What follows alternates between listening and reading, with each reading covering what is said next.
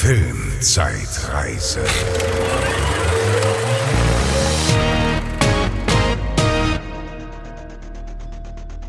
Vor langer Zeit, genau gesagt vor 20 Jahren, in einem Kino, das wahrscheinlich gar nicht so weit von euch entfernt ist, kamen ein paar Filme ins Kino im Mai 2002. Und äh, davon besprechen wir heute ein paar. Und zwar ist das die fantastische Bezi. Hallo. Hallo. Und ich, der Franz. Und ja, wir sprechen über die Kinostarts von vor 20 Jahren, Mai 2002. Und äh, da kamen große Filme und auch ein paar kleine, kleine. Filme. genau. Ähm, bevor wir uns aber den ganz großen Brocken widmen, fangen wir wie üblich mit den kleineren Filmen an. Und ähm, ohne weitere Umschweife würde ich einfach direkt anfangen. Ja.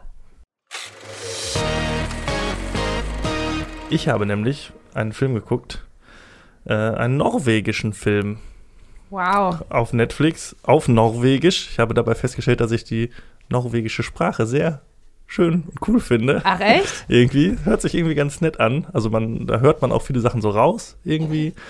Ähm, aber äh, ja, nett anzuhören. Und zwar ist das der Film Elling, heißt der. Jetzt habe ich natürlich ganz viele Namen von Regisseuren und Cast-Mitgliedern, die wahrscheinlich, unterstelle ich jetzt einfach mal, niemandem etwas sagen werden. Und ich kann sie teilweise auch nicht richtig aussprechen. Ich will sie aber der Vollständigkeit halber trotzdem nennen. Und zwar ist das ein Film von Peter Ness, glaube ich. Das ist dieses AE-Konstrukt. Ich weiß gar nicht, wie man das Ah, ausspricht. okay. Nass, Ness, keine Ahnung. Mit Per Christian Ellefsen als äh, titelgebender Elling. Sven Nordin als Kiel Bjarne und Jorgen Langhelle als Frank. So, so viel mal dazu. Das Ganze ähm, gab es schon mal als Theaterstück, wurde auch vom gleichen Regisseur inszeniert und mit den gleichen Schauspielern gespielt, wurde dann irgendwann verfilmt 2002. Hat eine Nominierung als bester fremdsprachiger Film für den Oscar auch erhalten. Aha. Und es geht um Folgendes. Äh, Es geht um den, ich glaube, knapp 40-jährigen Elling, der sein Leben lang quasi nur bei seiner Mutter gewohnt hat. Als die dann eines Tages verstirbt, ähm, findet die Polizei den guten Elling im Kleiderschrank versteckt. Das ist so ein sehr psychisch labiler Mensch, sage ich mal. Er wird daraufhin in eine Psychiatrie eingewiesen und freundet sich dort mit seinem Zimmergenossen äh, Kiel Bjarne an. Das ist so ein, ja, man könnte sagen, etwas dümmlicher, aber gutherziger äh, Riese, so würde ich es mal beschreiben. Die beiden äh, verbringen also so die Zeit in der Anstalt gemeinsam, freunden sich an und irgendwann werden sie so im Rahmen so eines Resozialisierungsprogramms in eine WG, in eine Sozialwohnung gebracht von dem Sozialarbeiter Frank und sollen jetzt da versuchen, quasi zurück ins Leben zu finden oder das erste Mal ins Leben zu finden. Und der Film handelt dann davon, von diesen Versuchen, mal zu telefonieren oder rauszugehen in ein Restaurant vielleicht. Das sind alles Sachen, die für uns alltäglich erscheinen, die für diese beiden aber ganz aufregend sind und eine große Hürde darstellen. Und das Ganze ist eine Komödie. Ah ja. Also okay, das ist sehr-. Beschwingt, es sind jetzt natürlich jetzt keine Schenkelklopfer dabei, aber das ist so alles sehr nett und gemächlich und lustig. Mhm. Ist auch ein richtig europäischer Stoff, finde ich. Ne? Also wenn Ja. man das so hört, das, da bräuchtest du jetzt nicht unbedingt ähm, in den USA in großen Studios vorstellig werden Nee. damit, aber das ist so was, was für einen europäischen Film. Ja, genau, das kostet nicht viel, das kann man irgendwie ganz nett machen. Ähm, soweit ich das beurteilen kann, ich habe ihn ja auf Norwegisch gesehen mit deutschen Untertiteln, machen die Darsteller das auch alle sehr schön. Also ich habe die alle sehr gerne gesehen. Ich fand die in ihren Rollen haben die das sehr gut gemacht.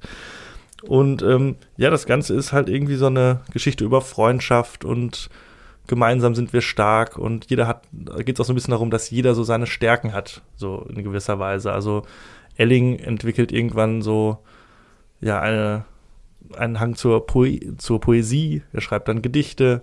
Ähm, Kiel Bjarne ist so handwerklich relativ begabt und äh, baut dann zum Beispiel einmal zu Weihnachten aus ähm, Streichhölzern so ein richtig schönes Puppenhaus quasi, so als Geschenk für Elling und so und ist auch sonst sehr, sag ich mal, ungestüm, so der macht sich weniger Gedanken so darum, der probiert auch mal neue Sachen aus irgendwie und es ist so ein bisschen dieses, ja, ist normal, eigentlich normal. Im Prinzip ist ja jeder irgendwie normal und jeder ist so gut, wie er ist und jeder hat eigene Stärken und das ist irgendwie so, ja, eine ganz nette Geschichte, die einem so zeigt, dass es auch okay ist, sonderbar zu sein. Ja, ach irgendwie. schön. Und das, ja, Das hört sich schön an. Wobei man sagen muss, ähm, bei norwegischen oder bei skandinavischen Filmen oder europäischen Filmen äh, ist es ja oft so, dass äh, die Komödie allein, diese leichte, heitere Komödie allein nicht reicht und dass da doch nochmal irgendwas ganz Tragisches, Dramatisches äh, dann passieren Ja. muss. Genau, das ist ja häufig so, auch gerade in norwegischen oder skandinavischen Filmen so, dass das auch relativ düster manchmal Ja, werden genau, kann. genau. Ist hier aber tatsächlich nicht der Fall. Ach so, also okay. das ist wirklich sehr, sehr schön. Die beiden sind auch jetzt nicht,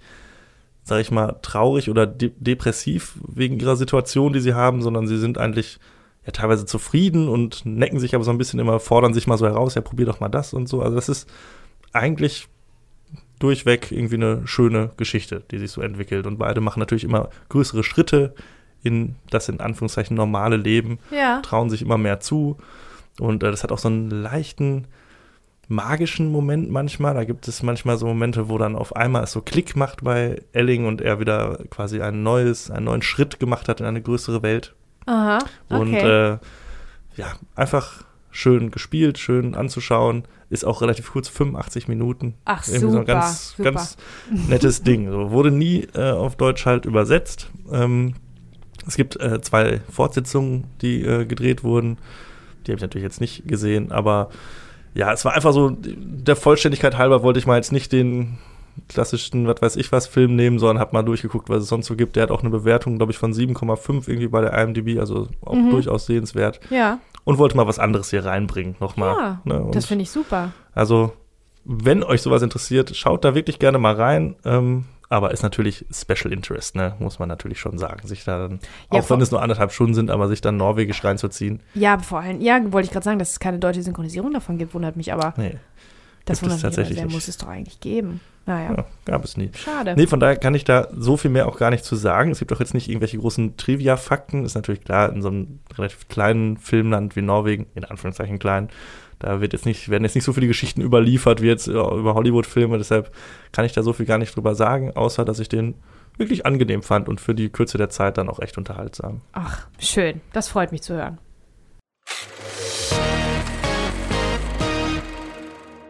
Okay, dann mache ich mal weiter mit auch etwas, was einen europäischen Hauch hat, äh, nämlich mit dem Film Down. Steig ein, wenn du dich traust. Uhuhu. Chilling. Äh, ja, das ist äh, offensichtlich ein B-Movie ja. und will auch gar nichts anderes sein. Ähm, Sag mir, dass du ein B-Movie bist, ohne mir zu sagen, dass du ein ja, B-Movie genau. bist. Ja. Steig ein, wenn du dich traust. Wenn, im, äh, wenn es so einen deutschen sperrigen Untertitel gibt, der sogar noch ein Komma hat, dann Ja. weißt du Bescheid. Steig ein, wenn du dich traust. Gut, also, ähm, jetzt mal ganz kurz. Es geht um einen Aufzug in einem New Yorker ähm, Hochhaus im Millennium-Gebäude. Ist Und der. Aufzug, ob der verflucht ist, das wissen wir am Anfang noch nicht, aber der macht komische Sachen, Leute sterben und dann entspinnt sich die Geschichte, man kennt es ja, ne? Also, ähm, was ist los mit diesem Aufzug, warum bringt der Leute um? So, das ist so die, die, die Outline. Das Ja. sieht man aber auch schon, also das hätte ich euch gar nicht erzählen müssen. Wenn man das Cover sieht, dann weiß der schon Bescheid. Das Oder den, wenn man den ein- Titel hört. ein Aufzug, eine Aufzugtür, die äh, von so aus der, keine Ahnung, wo so gleißendes Licht rauskommt aus dem Spalt oder sowas. Und oder wer, Blut. Wer, wer ist oder sitzt davor, vor der Aufzugtür? Ich habe keine Ahnung, ein kleines Mädchen auf einem Dreirad. Kleines Mädchen mit einem Teddybären. Okay, mit dem Teddybär. Ja, aber weißt du Bescheid. Ja, genau, äh, genau so ist es. Also, dieser Film ist ab 16, äh, der ist eine Stunde 51 lang und ist der schlecht bewerteste Film, den ich heute vorstellen werde, was mich ein bisschen wundert, aber Okay. dazu kommen wir später noch. 4,6 von 10 hat er nur. Oh, Also, dieser Film ist von einem holländischen Regis- Regisseur namens Dick Maas und das ist ein Remake seines eigenen Films. Der hat nämlich 1983 den Film The Lift Fahrstuhl des Grauens gemacht. ja, das heißt, er ist quasi Experte auf dem Gebiet der Fahrstuhlfilme. Äh, genau, und er hat seinen eigenen Film in Hollywood nochmal neu gemacht mit mehr Budget. Das war ja auch ein bisschen so ein Trend. Das gab es ja auch mit ähm, Nightwatch, der Mhm. dann später mit Ewan McGregor und Josh Brolin Ja. äh, verfilmt wurde.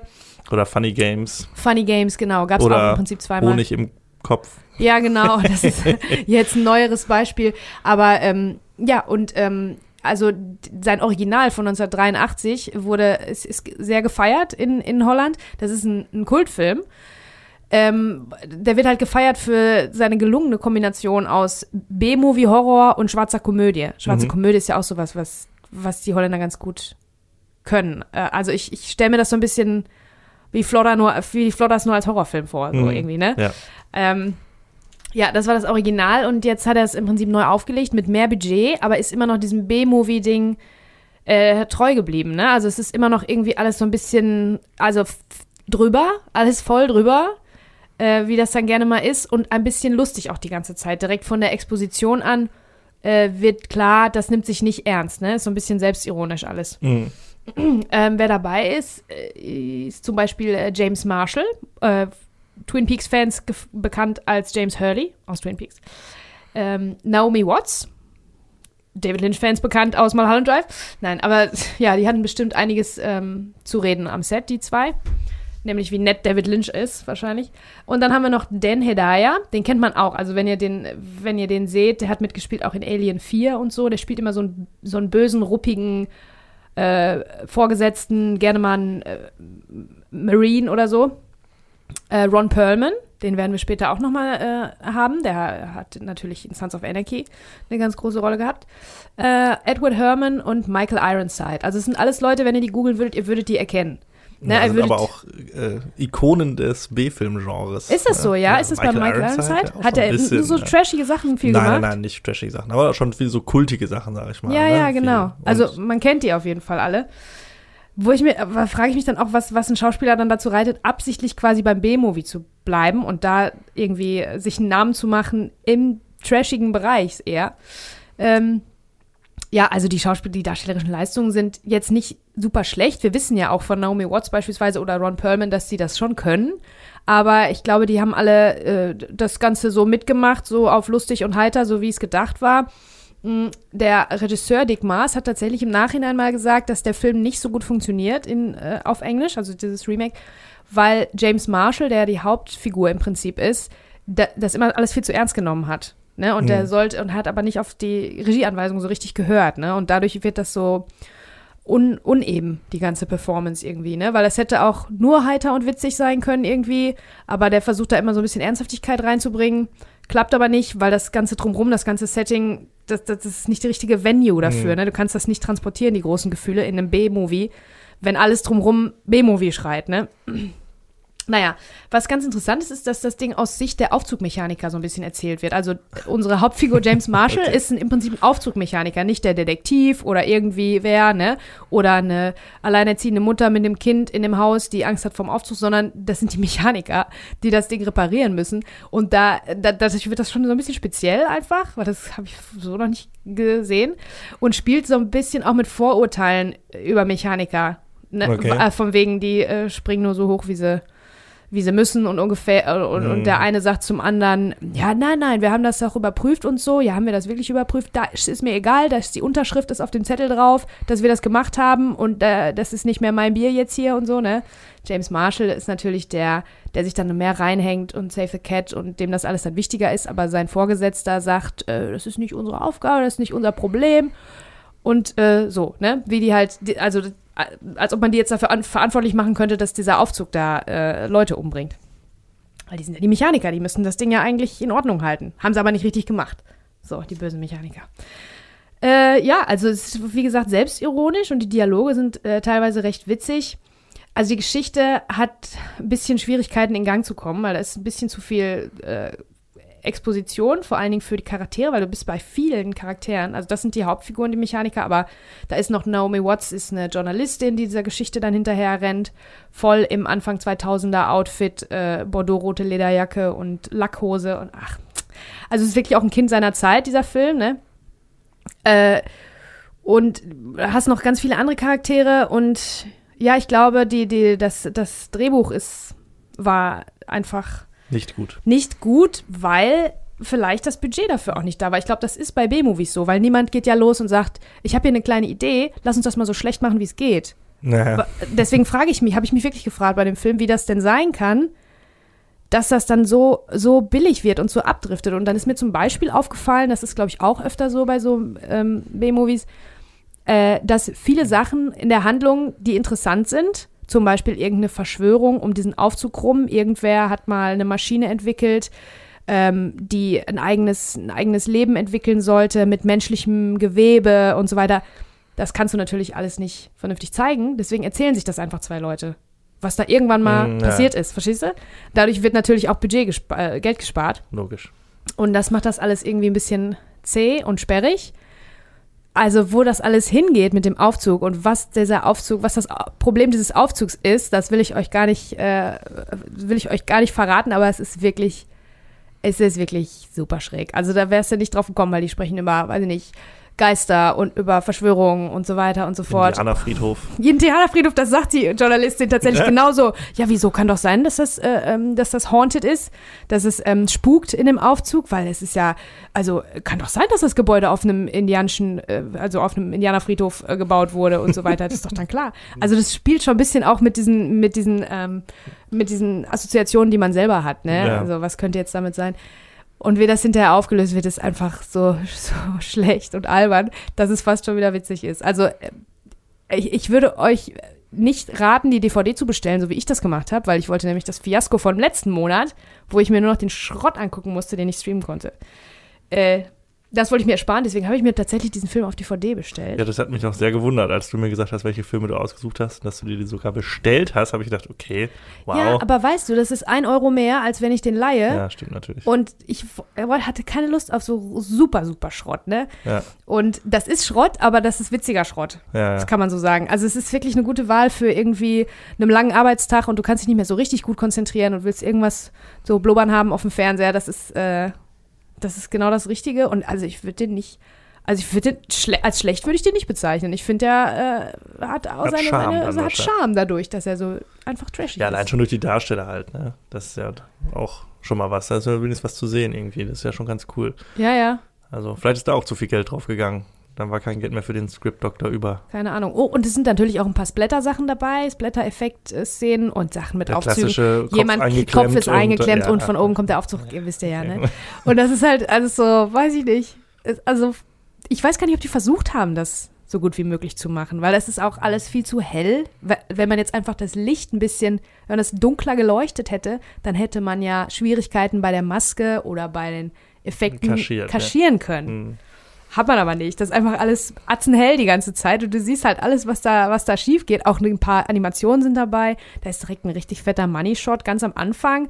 Äh, Kamera fährt äh, während des Vorspanns durch ganz New York, Hochhäuser, Hochhäuser und dann fährt es auf, ein, auf diesen Tower zu, wo dann äh, Leute draufstehen, äh, die, das Sicherheitspersonal, die natürlich geopfert werden in den ersten fünf Minuten, ist klar, äh, die dem Plot zum Opfer fallen. Ähm, und das ist halt animiert und ich kann dir noch nicht mal sagen, ob das, ob das schlecht ist oder nicht, weil der DVD auch so eine schlechte Qualität hatte.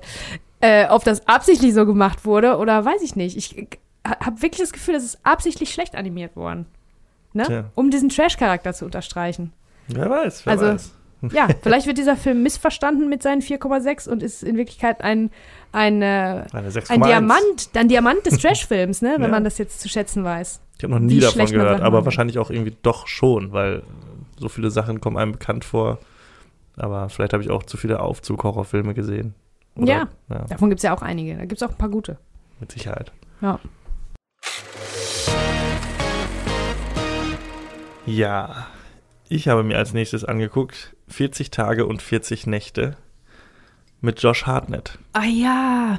Den hatte ich komplett vergessen. Ich habe den noch nie vorher gesehen. Nee? Ich hatte komplett vergessen, dass es den überhaupt gibt. Ähm, und dann habe ich den äh, wiedergefunden. Das ist ein Film von Michael Lehman, der auch Hudson Hawk gemacht hat.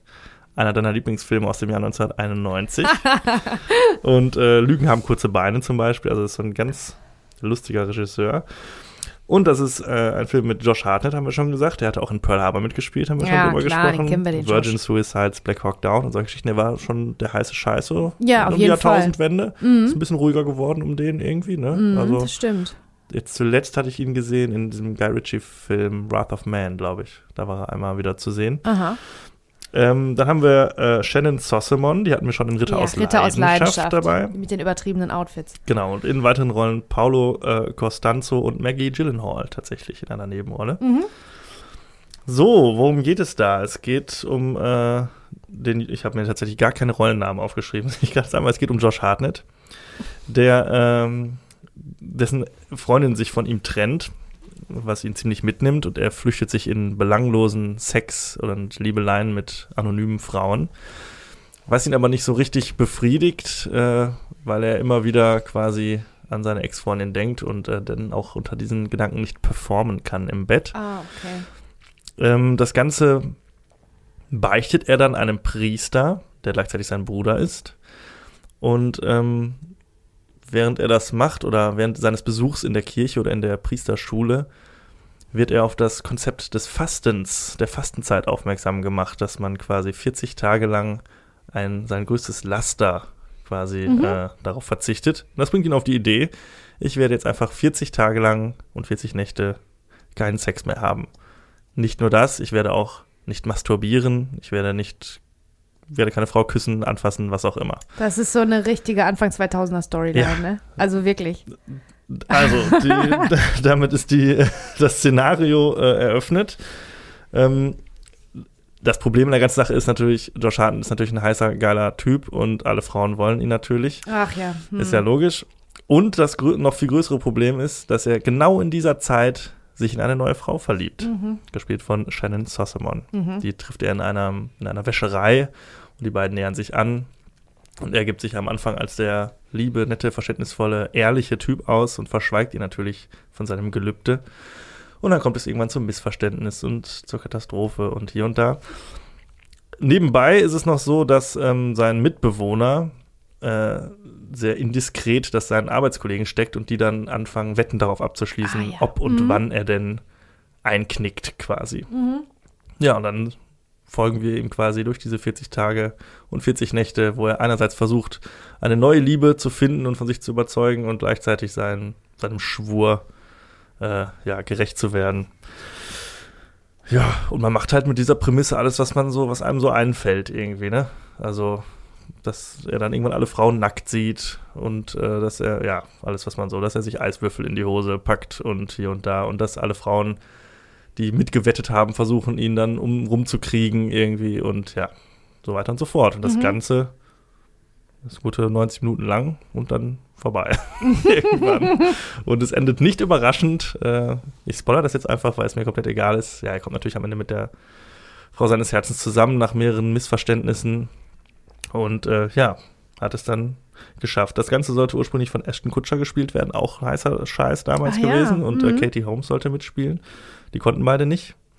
Und ich habe einen wunderschönen Trivia-Effekt gelesen. Ich bin gespannt. Josh Hartnett wollte natürlich, um der Rolle gerecht zu werden, ebenfalls äh, diese, also in, im Real Life äh, zölibatär leben. Ah, Method Actor. Mhm. Hat es aber nur zwei Wochen geschafft. Ah, okay. Ach, Ob das ja. jetzt wahrscheinlich eher so ein bisschen Folklore ist irgendwie. Ja, ne? ja. Aber ja, das ist ein Fakt, der mir äh, ja, präsentiert wurde.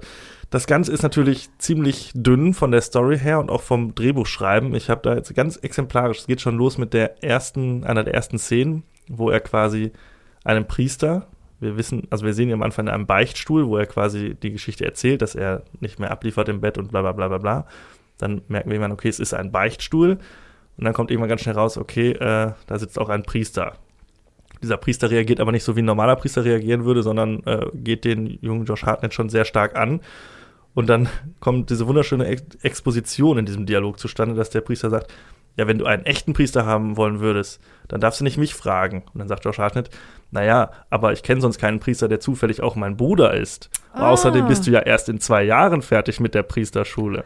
Also das ah, sind so Sachen, okay. so, wir erklären es quasi dem Zuschauer. Mhm. Und sie beide unterhalten sich über Sachen, die sie beide natürlich wissen voneinander. Das ist halt immer so, man merkt, ja, das ist eine Exposition aus der Hölle. Stimmt. So irgendwie, wieso sollten diese zwei darüber reden?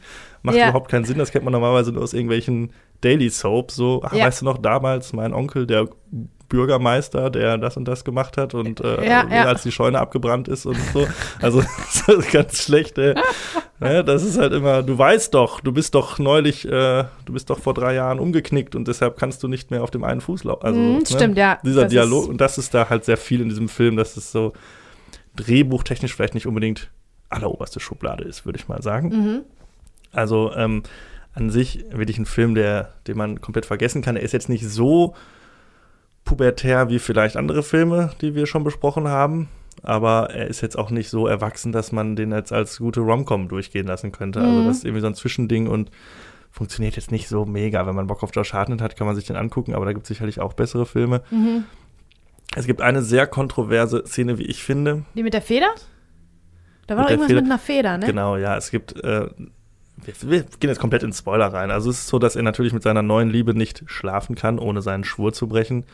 Und dann ähm, gibt es eine, trotzdem eine Bettszene, wo er sie mit einer Blume Ach, mit einer Blume. streichelt so. die ganze Zeit und Mhm. sie damit zur Ekstase bringt. ja, Okay. keine Ahnung, soll uns irgendwie, ja, warum auch immer, ist, ist, ist okay. Viel schlimmer ist allerdings, kurz bevor ähm, ich spoiler das jetzt komplett, äh, er schafft es nicht, 40 Tage abstinent zu bleiben, denn am letzten Tag ist es so, dass er schon mit seiner neuen Liebschaft ausgemacht hat, pass auf, nach 0 Uhr kommst du hier vorbei und dann geht's los. Mhm. Und um die Zeit bis dahin auszuhalten, lässt er sich ans Bett fesseln von seinen Mitbewohnern, dass er auch ja nicht anfangen kann, sich selbst irgendwie anzufassen. Da kommt aber dummerweise seine Ex-Freundin, Mhm. die mittlerweile auch von dieser Wette gehört hat und da eingestiegen ist, dazu und nutzt die Gelegenheit, während er quasi in so einem Delirium-Fiebertraum ist, wo er durch über ein Meer von Brüsten schwebt, Ja. ta- tatsächlich, wortwörtlich, nutzt das aus, um ihn zu vergewaltigen, Okay. tatsächlich, also um Ja. Sex mit ihm zu haben, während er das nicht Ja, mitbekommt. und das wird nicht so richtig, äh, die Dramatik dessen wird nicht so richtig aufgefangen nee, das ist anscheinend. dann ne? eher so, äh, Soll man das witzig finden? Oder was? man soll es nicht witzig finden, schlimmer noch, er, äh, seine neue Freundin äh, gibt ihm die Schuld daran und äh, Oh. beklagt er seine Untreue ihr gegenüber.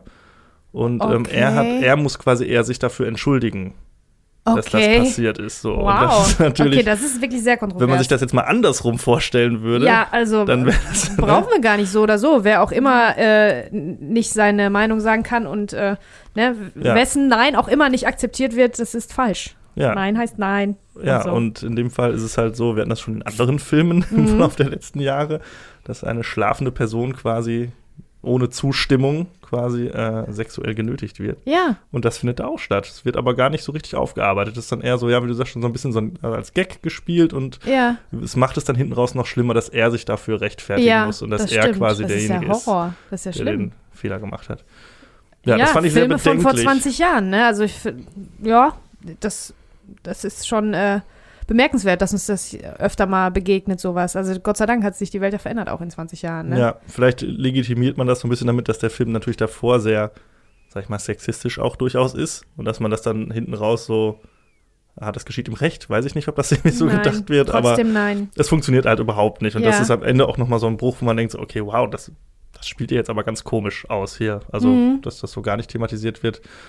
Naja, und so endet dann der Film, äh, am Ende aber auf einer eigentlich guten Note, weil sie kommen natürlich am Ende zusammen, aber das Problem bleibt unausgesprochen und unaufgelöst. Ja, Ja. Das, äh, das ist krass, okay.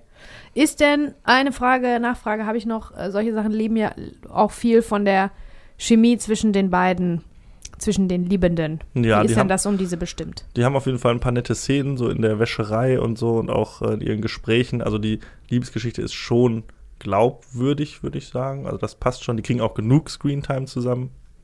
Und äh, er trifft sie sehr früh. Also, und äh, ja, das funktioniert schon irgendwie. Aber ja, an sich kommt die, ist, ist es auch, wie, wie gesagt, weder irgendwie eine lustige Komödie noch eine tolle Romanze. Also es ist Mhm. irgendwie so, ja, nichts Halbes und nichts Ganzes. So, das ist ja echt super. Das ist, als hätten wir uns abgesprochen äh, vorher, wann welcher Film reinkommt. Also das ist, hätten wir nicht besser planen können. Ich spreche nämlich auch über eine Art Romantic Comedy oder über einen Film, einen vielleicht Liebesfilm, einen Film über die Liebe. Äh, wir gucken mal zusammen. Ähm, das Ding heißt Seitensprünge in New York. Im Original Sidewalks of New York. Ähm, ist ab 12, eine Stunde 48 lang und hat 6,4 von 10 äh, bei der IMDb. Also, das ist ein Episodenfilm so im dokumentarischen Stil, nach so einem Woody Allen-Vorbild. Er hat, was die Dialoge angeht, so ein bisschen auch so einen Kevin Smith-Hauch, aber nicht so nerdig, sondern eher für Erwachsene, so ein bisschen Woody Allen und dann, ne, wie in solchen Filmen immer gequatscht wird, dann über tiefgreifende Sachen und noch mehr gequatscht und noch mehr gequatscht und noch mehr.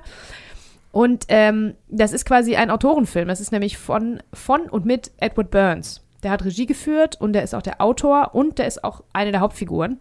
Oh. Wenn ihr den googeln würdet, ihr würdet den auch er er erkennen. Also der ist, der war bei Soldat James Ryan als Schauspieler dabei und bei äh, diversen anderen Sachen. Also der hat auch bei einigen Sachen einfach nur mitgespielt und er hat den einen oder anderen Film halt ähm, selber geschrieben und gedreht. Und das ist echt, echt cool. Der ist ein ganz, ganz sympathischer äh, Typ, finde ich. Also der ist jetzt nicht der Allerschönste, aber der hat also der hat, strahlt so einen Charme aus irgendwie. Das kann Mhm. ich mir gut vorstellen, dass der, der, der macht halt coole Filme. Der ist ein cooler Typ, irgendwie aus New Jersey oder so kommt der und ähm, die Geschichten sind immer so, spielen im Jetzt, im Hier und Jetzt und ähm, zehren von seiner Kindheit und von seinen Erfahrungen mit seinen drei Brüdern, wie sie sich mal gezofft haben, keine Ahnung, Liebesgeschichten, äh, Beziehungsgeschichten und ähm, also ich habe, es gibt noch einen anderen Film von ihm, der kam vorher raus, der heißt She's the One.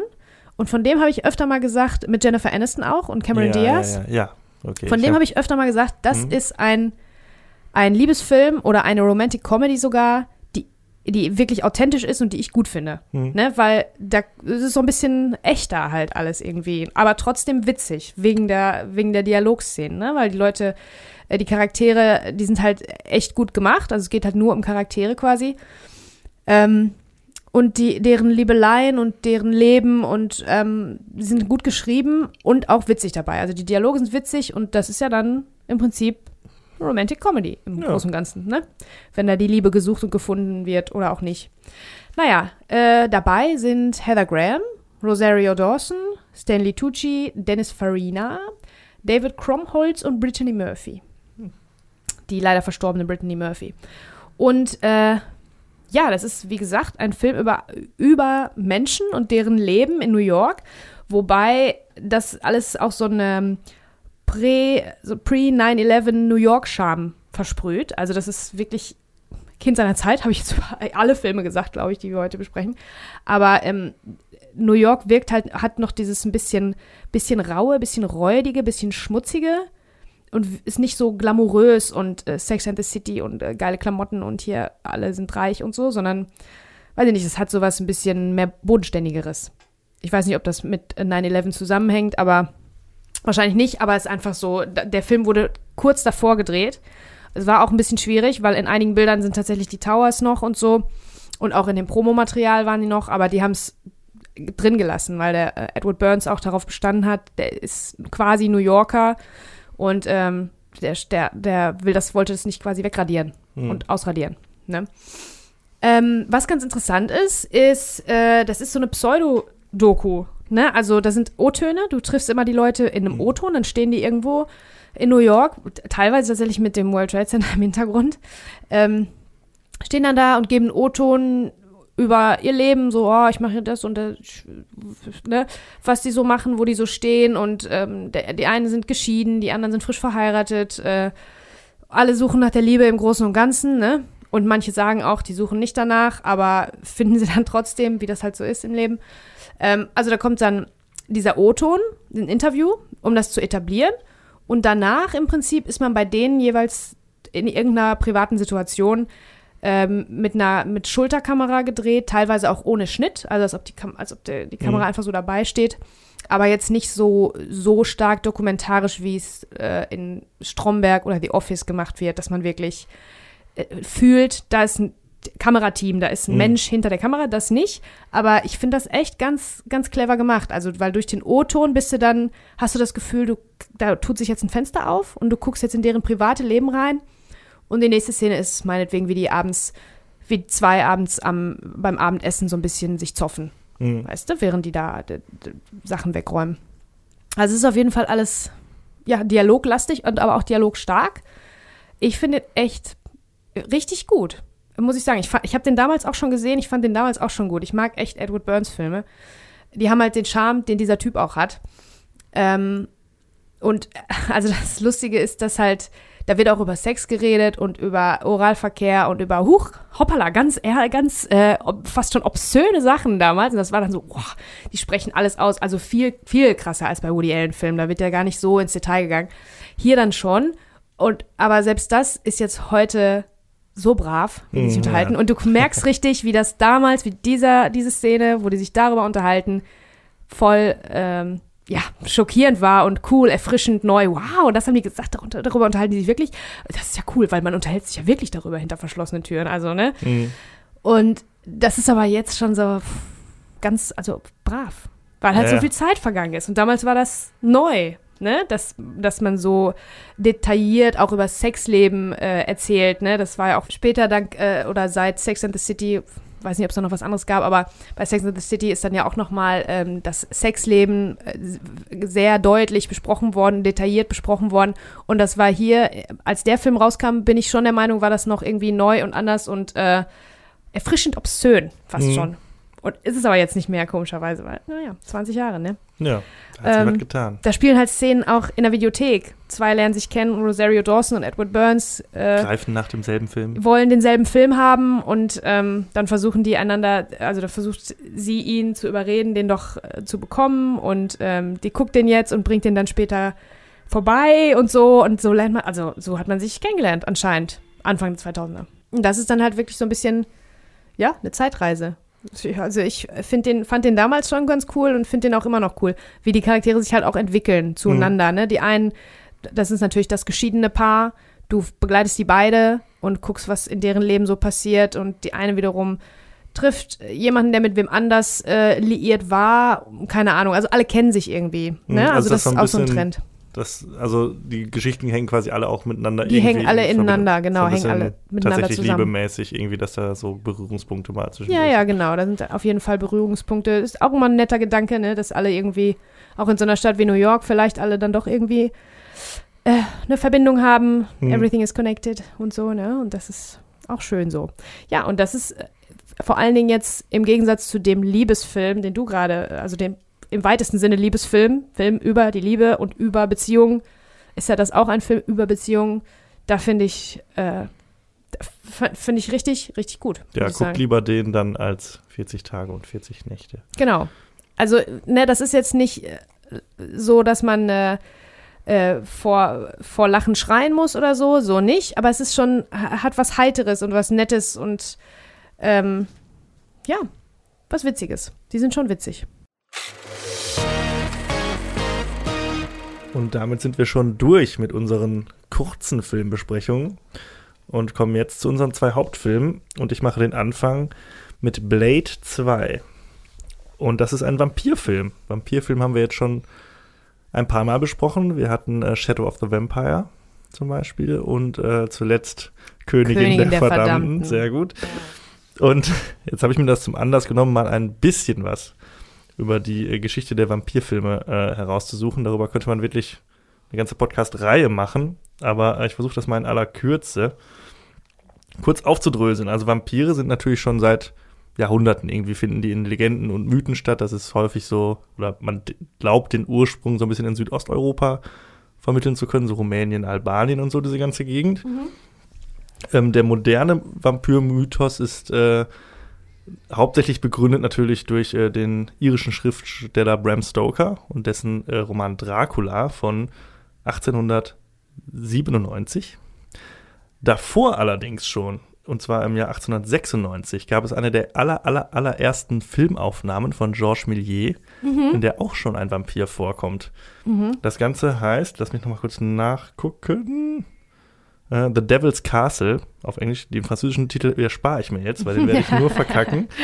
Und das ist ein, ja, natürlich ein Stummfilm, einer der ersten Filmaufnahmen, Filme überhaupt. Der ist nur drei Minuten lang, kann man sich bei YouTube angucken.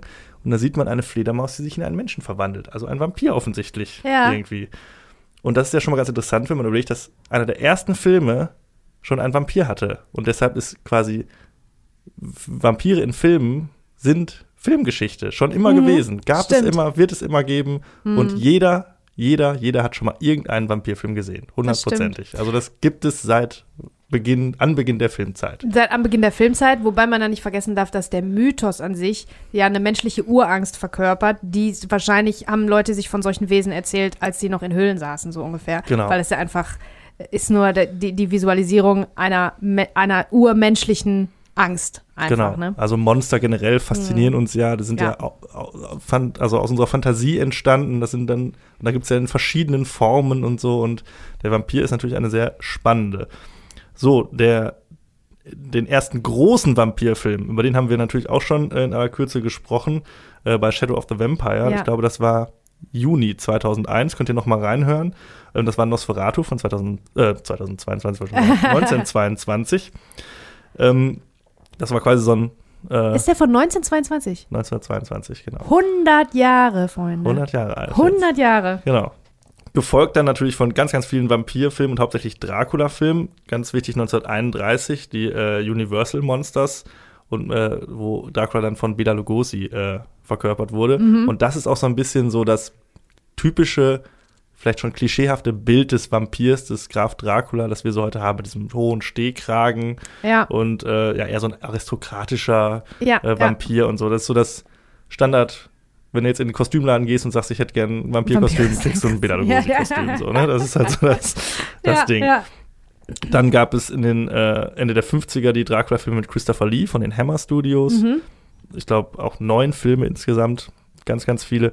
Und es gibt etliche, ganz, ganz, ganz viele Vampir-Verfilmungen. Ich habe jetzt mir einige rausgeschrieben. Ich werde jetzt auch alle vorlesen, einfach damit ihr mal einen Eindruck bekommt. Es sind die und noch so viele mehr. Es sind hunderte wirklich. Also es mhm. gibt bei Wikipedia eine Seite, die, da scrollt man einige Zeit. Das ist was wie Tanz der Vampire von Roman Polanski zum mhm. Beispiel. Also ganz große äh, Regisseure, Martin von George A. Romero, Begierde von Tony Scott, ähm, die Fright Night-Filme, Lost Boys von Joel Schumacher zum Beispiel. Also auch in ganz verschiedenen Genres hat man sich irgendwie ausgetobt. Mhm. Im Teenie-Film, im Liebesfilm, Romanzen, Fantasy-Filme, Sci-Fi. Es gibt Vampire im Weltraum. Es gibt alles. Ne? Es gibt äh, Dracula von Francis Ford Coppola, mhm. von Mel Brooks, eine Komödie mit Leslie Nielsen, vom Dusk Till Dawn natürlich ja, mit Robert klar. Rodriguez. Mhm.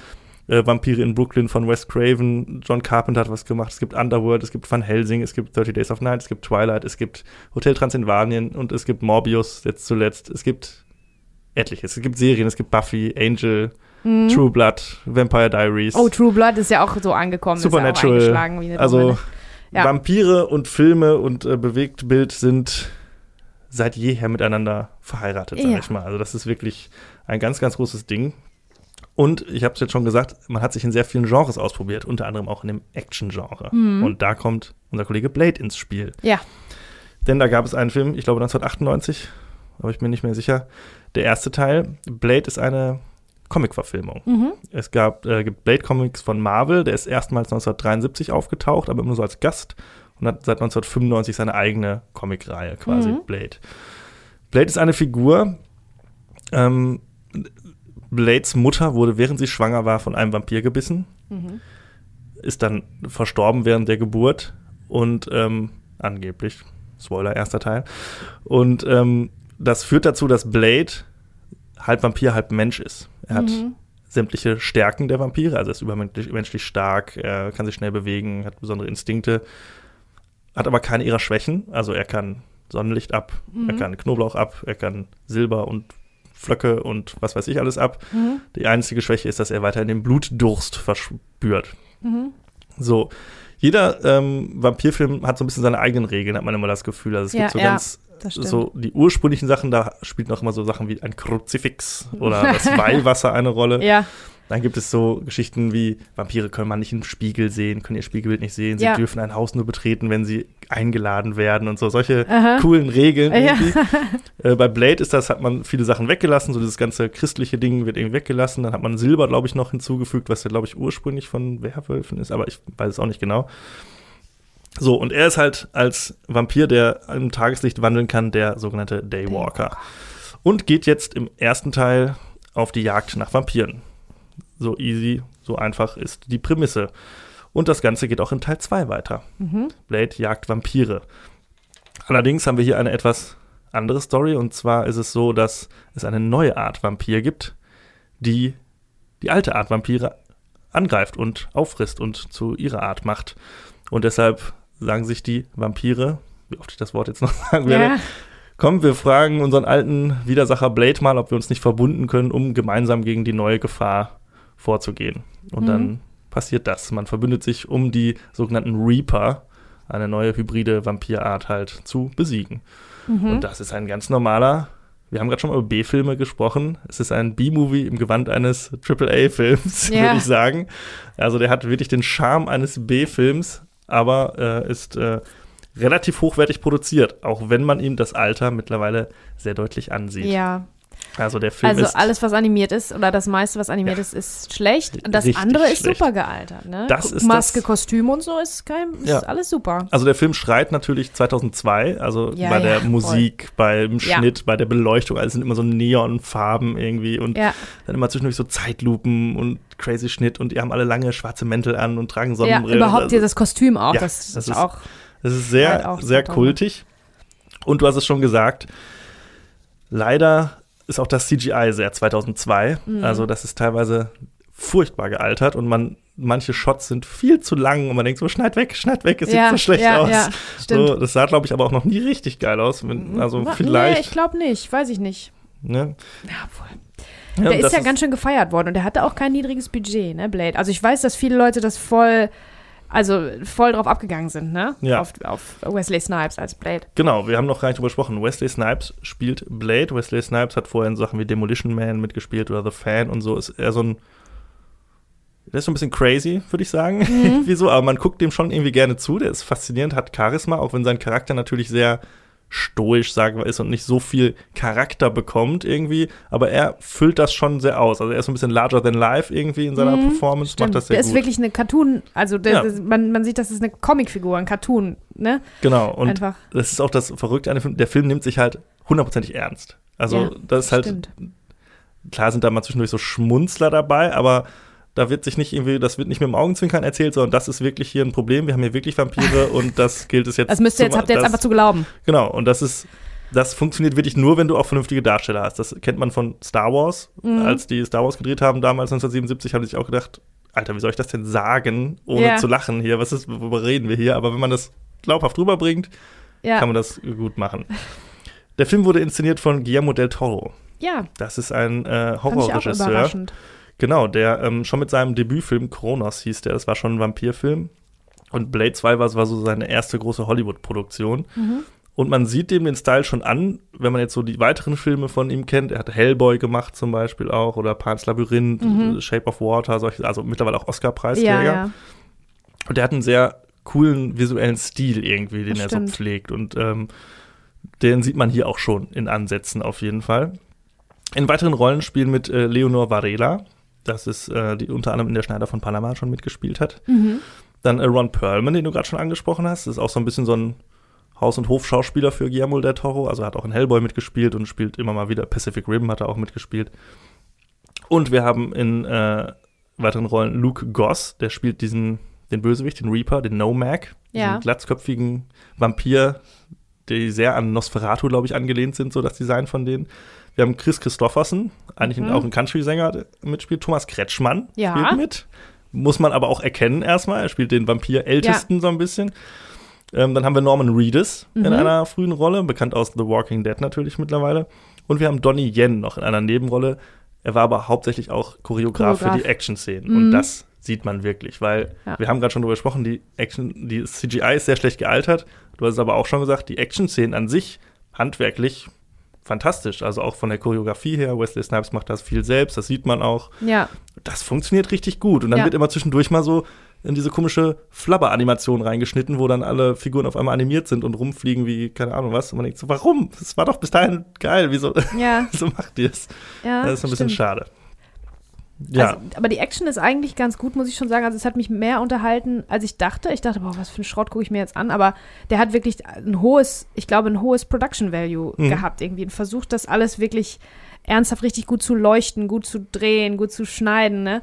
Ähm, äh, bei der Action, wie wie es ja oft mein Problem ist, wenn das zu lange dauert, dann vergesse ich irgendwann, warte mal, warum, warum äh, kämpfen die jetzt nochmal, zu wem soll ich Mhm. jetzt halten?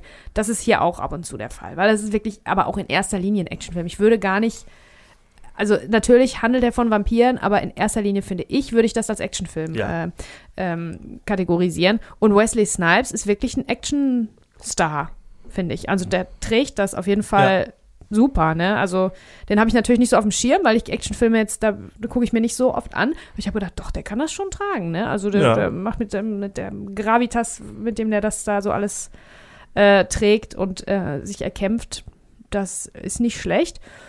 Und ähm, dass die Geschichte dann tatsächlich auch noch mal ein paar Wendungen nimmt, Mhm. die, mit denen ich nicht gerechnet hätte in so einem Film. Ich habe jetzt mit dem allerwenigsten gerechnet, als ich den angeguckt habe. Ich habe den vorher noch nie gesehen. Äh, da war ich schon positiv überrascht. Ja, das, haben der- die, war schon gut gemacht und ich glaube, es auch die Inszenierung von Guillermo del Toro, also der, ich, der kann das schon, ne? Würde ich sagen. Ja, der kann das auf jeden gut. Fall. Also der war ja auch, sollte ursprünglich ja die Hobbit-Filme auch machen. Oh, okay. Hat dann auch, hat am Drehbuch auch mitgeschrieben und ist dann aber, ich glaube, aus Zeitgründen musste er dann irgendwann aussteigen, weil das alles zu lange dauert. Und dann hat halt äh, Peter Jackson das zu Ende gemacht. Ich hätte natürlich, also man fragt jetzt im Nachhinein, wie wäre wohl der Hobbit gewesen, wenn äh, Guillermo del Toro das gemacht hätte. ja. Weiß man alles nicht, aber ähm, ja, ich finde auch ich, den ersten Film, der ist auch so ein bisschen kultig, so, den mag Ja. ich auch sehr gerne. Ich würde den zweiten aber tatsächlich noch da drüber ansiedeln, so leicht drüber. Also, ähm, Mhm. wenn man jetzt bei den Rotten Tomatoes guckt, die 100 besten Vampirfilme, dann ist auf Platz 1 Nosferatu tatsächlich. Und äh, Blade 2 ist auf äh, Platz 22. Mhm. Vor Okay. Blade 1, der auf 23 ist. Also die beiden Ah, okay. halten schon so relativ das Niveau. Es gibt noch einen dritten Teil, der kackt komplett ab. Der ist leider richtig scheiße. Mhm. Aber ähm, ja, wir haben es jetzt beide schon. Also ich finde tatsächlich Blade 2 sehr, fand den sehr unterhaltsam, kann ihn auch immer wieder gerne gucken. Der macht halt einfach Spaß. Ne? Das ist irgendwie, ja, wirklich so ein B-Film. Da sind auch so ein paar Szenen so, die sind einfach zu cool, larger than life. und irgendwie, wo man dann quasi schon fast aufstehen, applaudieren möchte und sagen, okay, das ist so cheesy und so drüber. Ja, ja. Aber irgendwie ist es auch cool dann. Ja. Ne? Und jetzt muss man natürlich generell sagen, man wendet bei verschiedenen Filmen ja auch unterschiedliche Gradmesser an. Mm, Es gibt ja. immer, was möchte ein Film überhaupt sein und ne, für welches Publikum ist der gemacht. Und ich finde, für das, was er sein möchte, ist Blade 2 sehr, sehr gut. Das ist so gut gesagt. Für Fall. das, was er sein will, ja, doch, das, das, Sehr das kompetent umgesetzt. So, Auf jeden Fall. Also ich mag auch, ich, ich finde das Kostüm wirklich sehr gut. Kostüm, Maske und Licht finde ich richtig gut. Also wenn man jetzt Screenshots daraus nehmen würde, das sieht halt alles richtig, also das könntest du dir an die Wand hängen. Ne? Man, man sieht, glaube ich, da auch, ähm, dass das eine Comic-Verfilmung ist. Weil dort ist ja, da, da ist ja was Bildliches, was Visuelles, ein visueller Stil tatsächlich schon vorgegeben und ähm, das sieht auch so aus. Das kann man sich, kann man sich aufhängen, so das Farbschema und so, das sieht Mhm. alles echt gut aus. ja, ist natürlich jede Bewegung ist irgendwie durchchoreografiert Genau, und ja. auf, auf den Poster-Shot ausgelegt quasi. ja, ja, alles. genau. Aber das funktioniert in so einem Film halt irgendwie. Ne? Das kann man dem dann eher positiv auslegen. Ähm, Darsteller hatten wir schon gesagt, also Wesley Snipes super, der hat diese Figur auch sehr geprägt. Es gab dann auch mal eine Serie, glaube ich, nur Mhm. eine Staffel. Und jetzt kommt bald ein neuer Blade-Film äh, mit Mahershala Ali als äh, Blade. Ach, Finde echt? ich auch eine sehr interessante und auch gute Wahl. Das wird dann Teil des MCU werden irgendwann. Okay. Aber man muss schon sagen, Wesley Snipes hat diese Rolle natürlich schon geowned, würde ich sagen. Also Ja. das, das passt schon. Ich habe auch, äh, als ich noch auch noch ein bisschen nachgelesen habe, auch gelesen, dass er immer mehr quasi mehr wusste über seinen Charakter als alle anderen Autor und Regisseur und so und wenn der gesagt hat, wenn er Sachen verändert hat und gesagt hat, ich mache es so und so, dann hat es immer besser gepasst als Mhm. ne, als vorher, weil er halt in diesem Charakter so so drin war und den am besten äh, einschätzen konnte sozusagen. Ja. Ähm, Ah, nichtsdestotrotz, Mashallah Ali, das geht dann, also ich glaube, das soll dann in eine andere Richtung gehen. Ja. Weniger Action und mehr, weiß ich nicht, mehr in die Tiefe und mehr an den Charakter ran. Ko- Kommt mir so vor, weil der ist ja jetzt nicht so ein klassischer Actionheld. Das ist ja, das ist ja Arnold Schwarzenegger-Kram hier, Wesley Snipes. Ja. Ne? Also den stellst du da rein und der ist der Held und fertig und Genau. mehr muss auch nicht, ne? Und das ist natürlich dann was anderes, wenn du so einen- wirklich so einen Charakterdarsteller nimmst. So einen, vor allen Dingen, weil es halt Teil dieses Cinematic Universe sein soll, was ja alles so PG-13-Filme, Familienfilme sind. Und Blade ist ja R-rated. Also das Mhm. ist ja schon, klar, unter heutigen Gesichtspunkten ist das jetzt eher so, ja, haben wir auch schon Härteres gesehen. ja, ja. Aber der ist jetzt ja auch nicht unblutig irgendwie. Ne? Ja, da, da ja, geht ja ja. schon ein bisschen was ab. Und das passt natürlich dann zu den neuen Marvel-Filmen nicht so. ja, Irgendwie. stimmt. Also Da von bin da- ich mal gespannt, in welche Richtung kann das man nur gehen soll. gespannt sein, weil so Vampirfilme an sich dürfen jetzt auch nicht zu zahm sein eigentlich, ne? Mhm. finde ich. Da muss natürlich schon ein bisschen was abgehen. Das Irgendwie. stimmt, ja. Also darf man da sehr gespannt sein. Ähm, ich äh, würde gerne noch über den über die diversen Bösewichte sprechen. Ich finde Ron Perlman großartig. Er spielt so, er spielt Reinhard, so heißt er. Wird so ein bisschen auch als Nazi eingeführt, auch wenn ich das ein bisschen weird finde, aber Ja, okay, warum nicht? Aber der hat auch eine diebische Freude dabei. Ich mag den aber immer. Ja, immer wenn der ich den sehe. Also, ich glaube, der ist echt ein super Typ. Der Glaub ist, ich auch. einfach nett. Ne, Der wirkt so. so, und der, der hat halt auch so eine, ja, irgendwie so eine interessante Ausstrahlung. Der kann Ja. auch in so vielen Sachen mitmachen. Sons of Anarchy hatten wir jetzt gerade schon gesagt, natürlich ganz, ganz großartig, aber auch als Hellboy äh, fand ich ihn super. In Hellboy 2 hat übrigens auch ähm, der Kollege, muss ich den Namen noch mal kurz nachlesen, ähm, Luke Goss mitgespielt, der hier ähm, den Nomad, also diesen Hybrid-Reaper-Vampir spielt, mitgemacht. Der hat in Hellboy 2 auch den Bösewicht gespielt. Und ich finde, der macht das irgendwie, der hat irgendwie auch eine ganz interessante Ausstrahlung, so als Typ. Der bringt das richtig gut rüber, weil diese Figur ist sehr interessant gestaltet, ist halt diese bl blassen, glatzköpfigen Vampire und er hat so Landstreicherklamotten an. Das könnte jetzt auf den ersten Blick erstmal so ein bisschen wirken, okay, irgendwie, was ist das für ein Larry? Aber Mhm. ich finde, er bringt da schon eine ziemlich gute Bedrohlichkeit rüber. Finde ich auch, ja. Und generell das Monster-Design, ähm, das hat noch so einen Kniff, den sie sich so ein bisschen aufheben, so bis zur Mitte des Films. ja, Ähm, am Anfang denkt man, okay, das sind halt irgendwie einfach nur so blasse Vampire, glatzköpfige. Und dann merkt man irgendwann, nee, nee, da steckt noch mehr dahinter. Die können nämlich ihren kompletten Kiefer irgendwie ausklappen. Und das ist dann Mhm. schon irgendwie so im ersten Moment so, uch, okay. ja, ja. Und ähm, Und die Animation ist übrigens auch, finde ich, gut. die ist gut. Und äh, noch viel besser ist tatsächlich, es gibt so eine OP-Szene, wo sie einen dieser Reaper aufschneiden quasi und untersuchen. Und die ist auch erstaunlich gut, weil das ist ein Practical-Effekt. Ja, klar. Und das funktioniert richtig gut. Also das ist schon sehr eindrücklich, finde ich. Mhm, Also stimmt. hätte man doch mehr von diesen praktischen Effekten genutzt, Ja, weil die liebe sind Leute. alle immer noch gut. CGI wird alt. Macht Ja. alles, was ihr könnt, selber in Kamera. Reden wir gleich beim nächsten Film mit Sicherheit auch Ja. noch mal drüber. Ein Schwachpunkt des Films ist so ein bisschen die weibliche Hauptfigur. Mhm, stimmt. Die hat zwar auch, also da ist dann auch so eine Familiengeschichte irgendwie so dahinter, die so sich im letzten Drittel dann erst entfaltet. Ja, das klappt jetzt nicht alles so richtig gut. Aber äh, ansonsten Darstellerriege durchaus gut, würde ich sagen. Und äh, ja, ich kann nicht viel drüber sagen, außer dass ich den wirklich mag. Dass der einen Platz in meinem Herzen hat, der Film. Okay, ja, so weit würde ich nicht gehen. Also mein Herz hat er sehr wenig berührt, aber ich äh, kann auch erstaunlich wenig äh, Schlechtes drüber sagen. Ich habe wirklich mit viel, mit viel weniger gerechnet und dass mir das viel mehr auf die Nerven geht und äh, ne, aber der war wirklich Ja, ich war auch sehr Ordnung, muss ich gespannt, sagen. muss ich sagen. Ich wusste nicht, ob du den schon kennst oder nicht. Ich kannte den natürlich schon. Ähm, aber war ich jetzt auch sehr gespannt. Aber ich habe dann auch so beim Gucken gedacht, na, so viel kann man dem ja eigentlich auch nicht vorwerfen. So irgendwie für das, Nö. was er sein will, ist es echt gut. So sieht's aus, für das, was er sein will, ja. Okay, so, kommen wir zu unserem Brett, Brett des Monats. The Big One. Okay, es handelt sich um Star Wars Episode 2, Angriff der Klonkrieger. mhm. Ich fange erstmal Was mit für dem, ein Titel. Ja, will, will ganz viel, ne? Okay, äh, also ich fange mal mit den Hard Facts an. Der Film ist 2 Stunden 22 lang, ab 12, 6,6 von 10. Das heißt, das ist der tatsächlich am höchsten bewertete Film bei der IMDb, den ich heute besprochen habe. Mhm. Was ich nicht, also da kann ich nicht, äh, da gehe ich nicht d'accord mit, aber wir kommen dazu gleich. Weißt Ähm, du, wie der unter den Star Wars-Filmen gerankt ist beim, vom Rating her? Nee, keine Ahnung. Ja. Nee. Äh, kann, ich kann dir gleich mein Rating sagen. Okay, aber- da warten wir mal. So, heben wir uns auf. Also, ist ein, ist, Regie hat geführt George Lucas, selbst höchst, höchst selbst, höchstpersönlich. Der Chef von Star Wars sozusagen. Ähm, mitspielen Ewan McGregor, Hayden Christensen, Natalie Portman, Christopher Lee, über den wir gerade schon gesprochen haben, ein ganz bekannter Vampirdarsteller, Samuel L. Jackson, äh, Frank Oz, Ian McDermott und Temuera Morrison.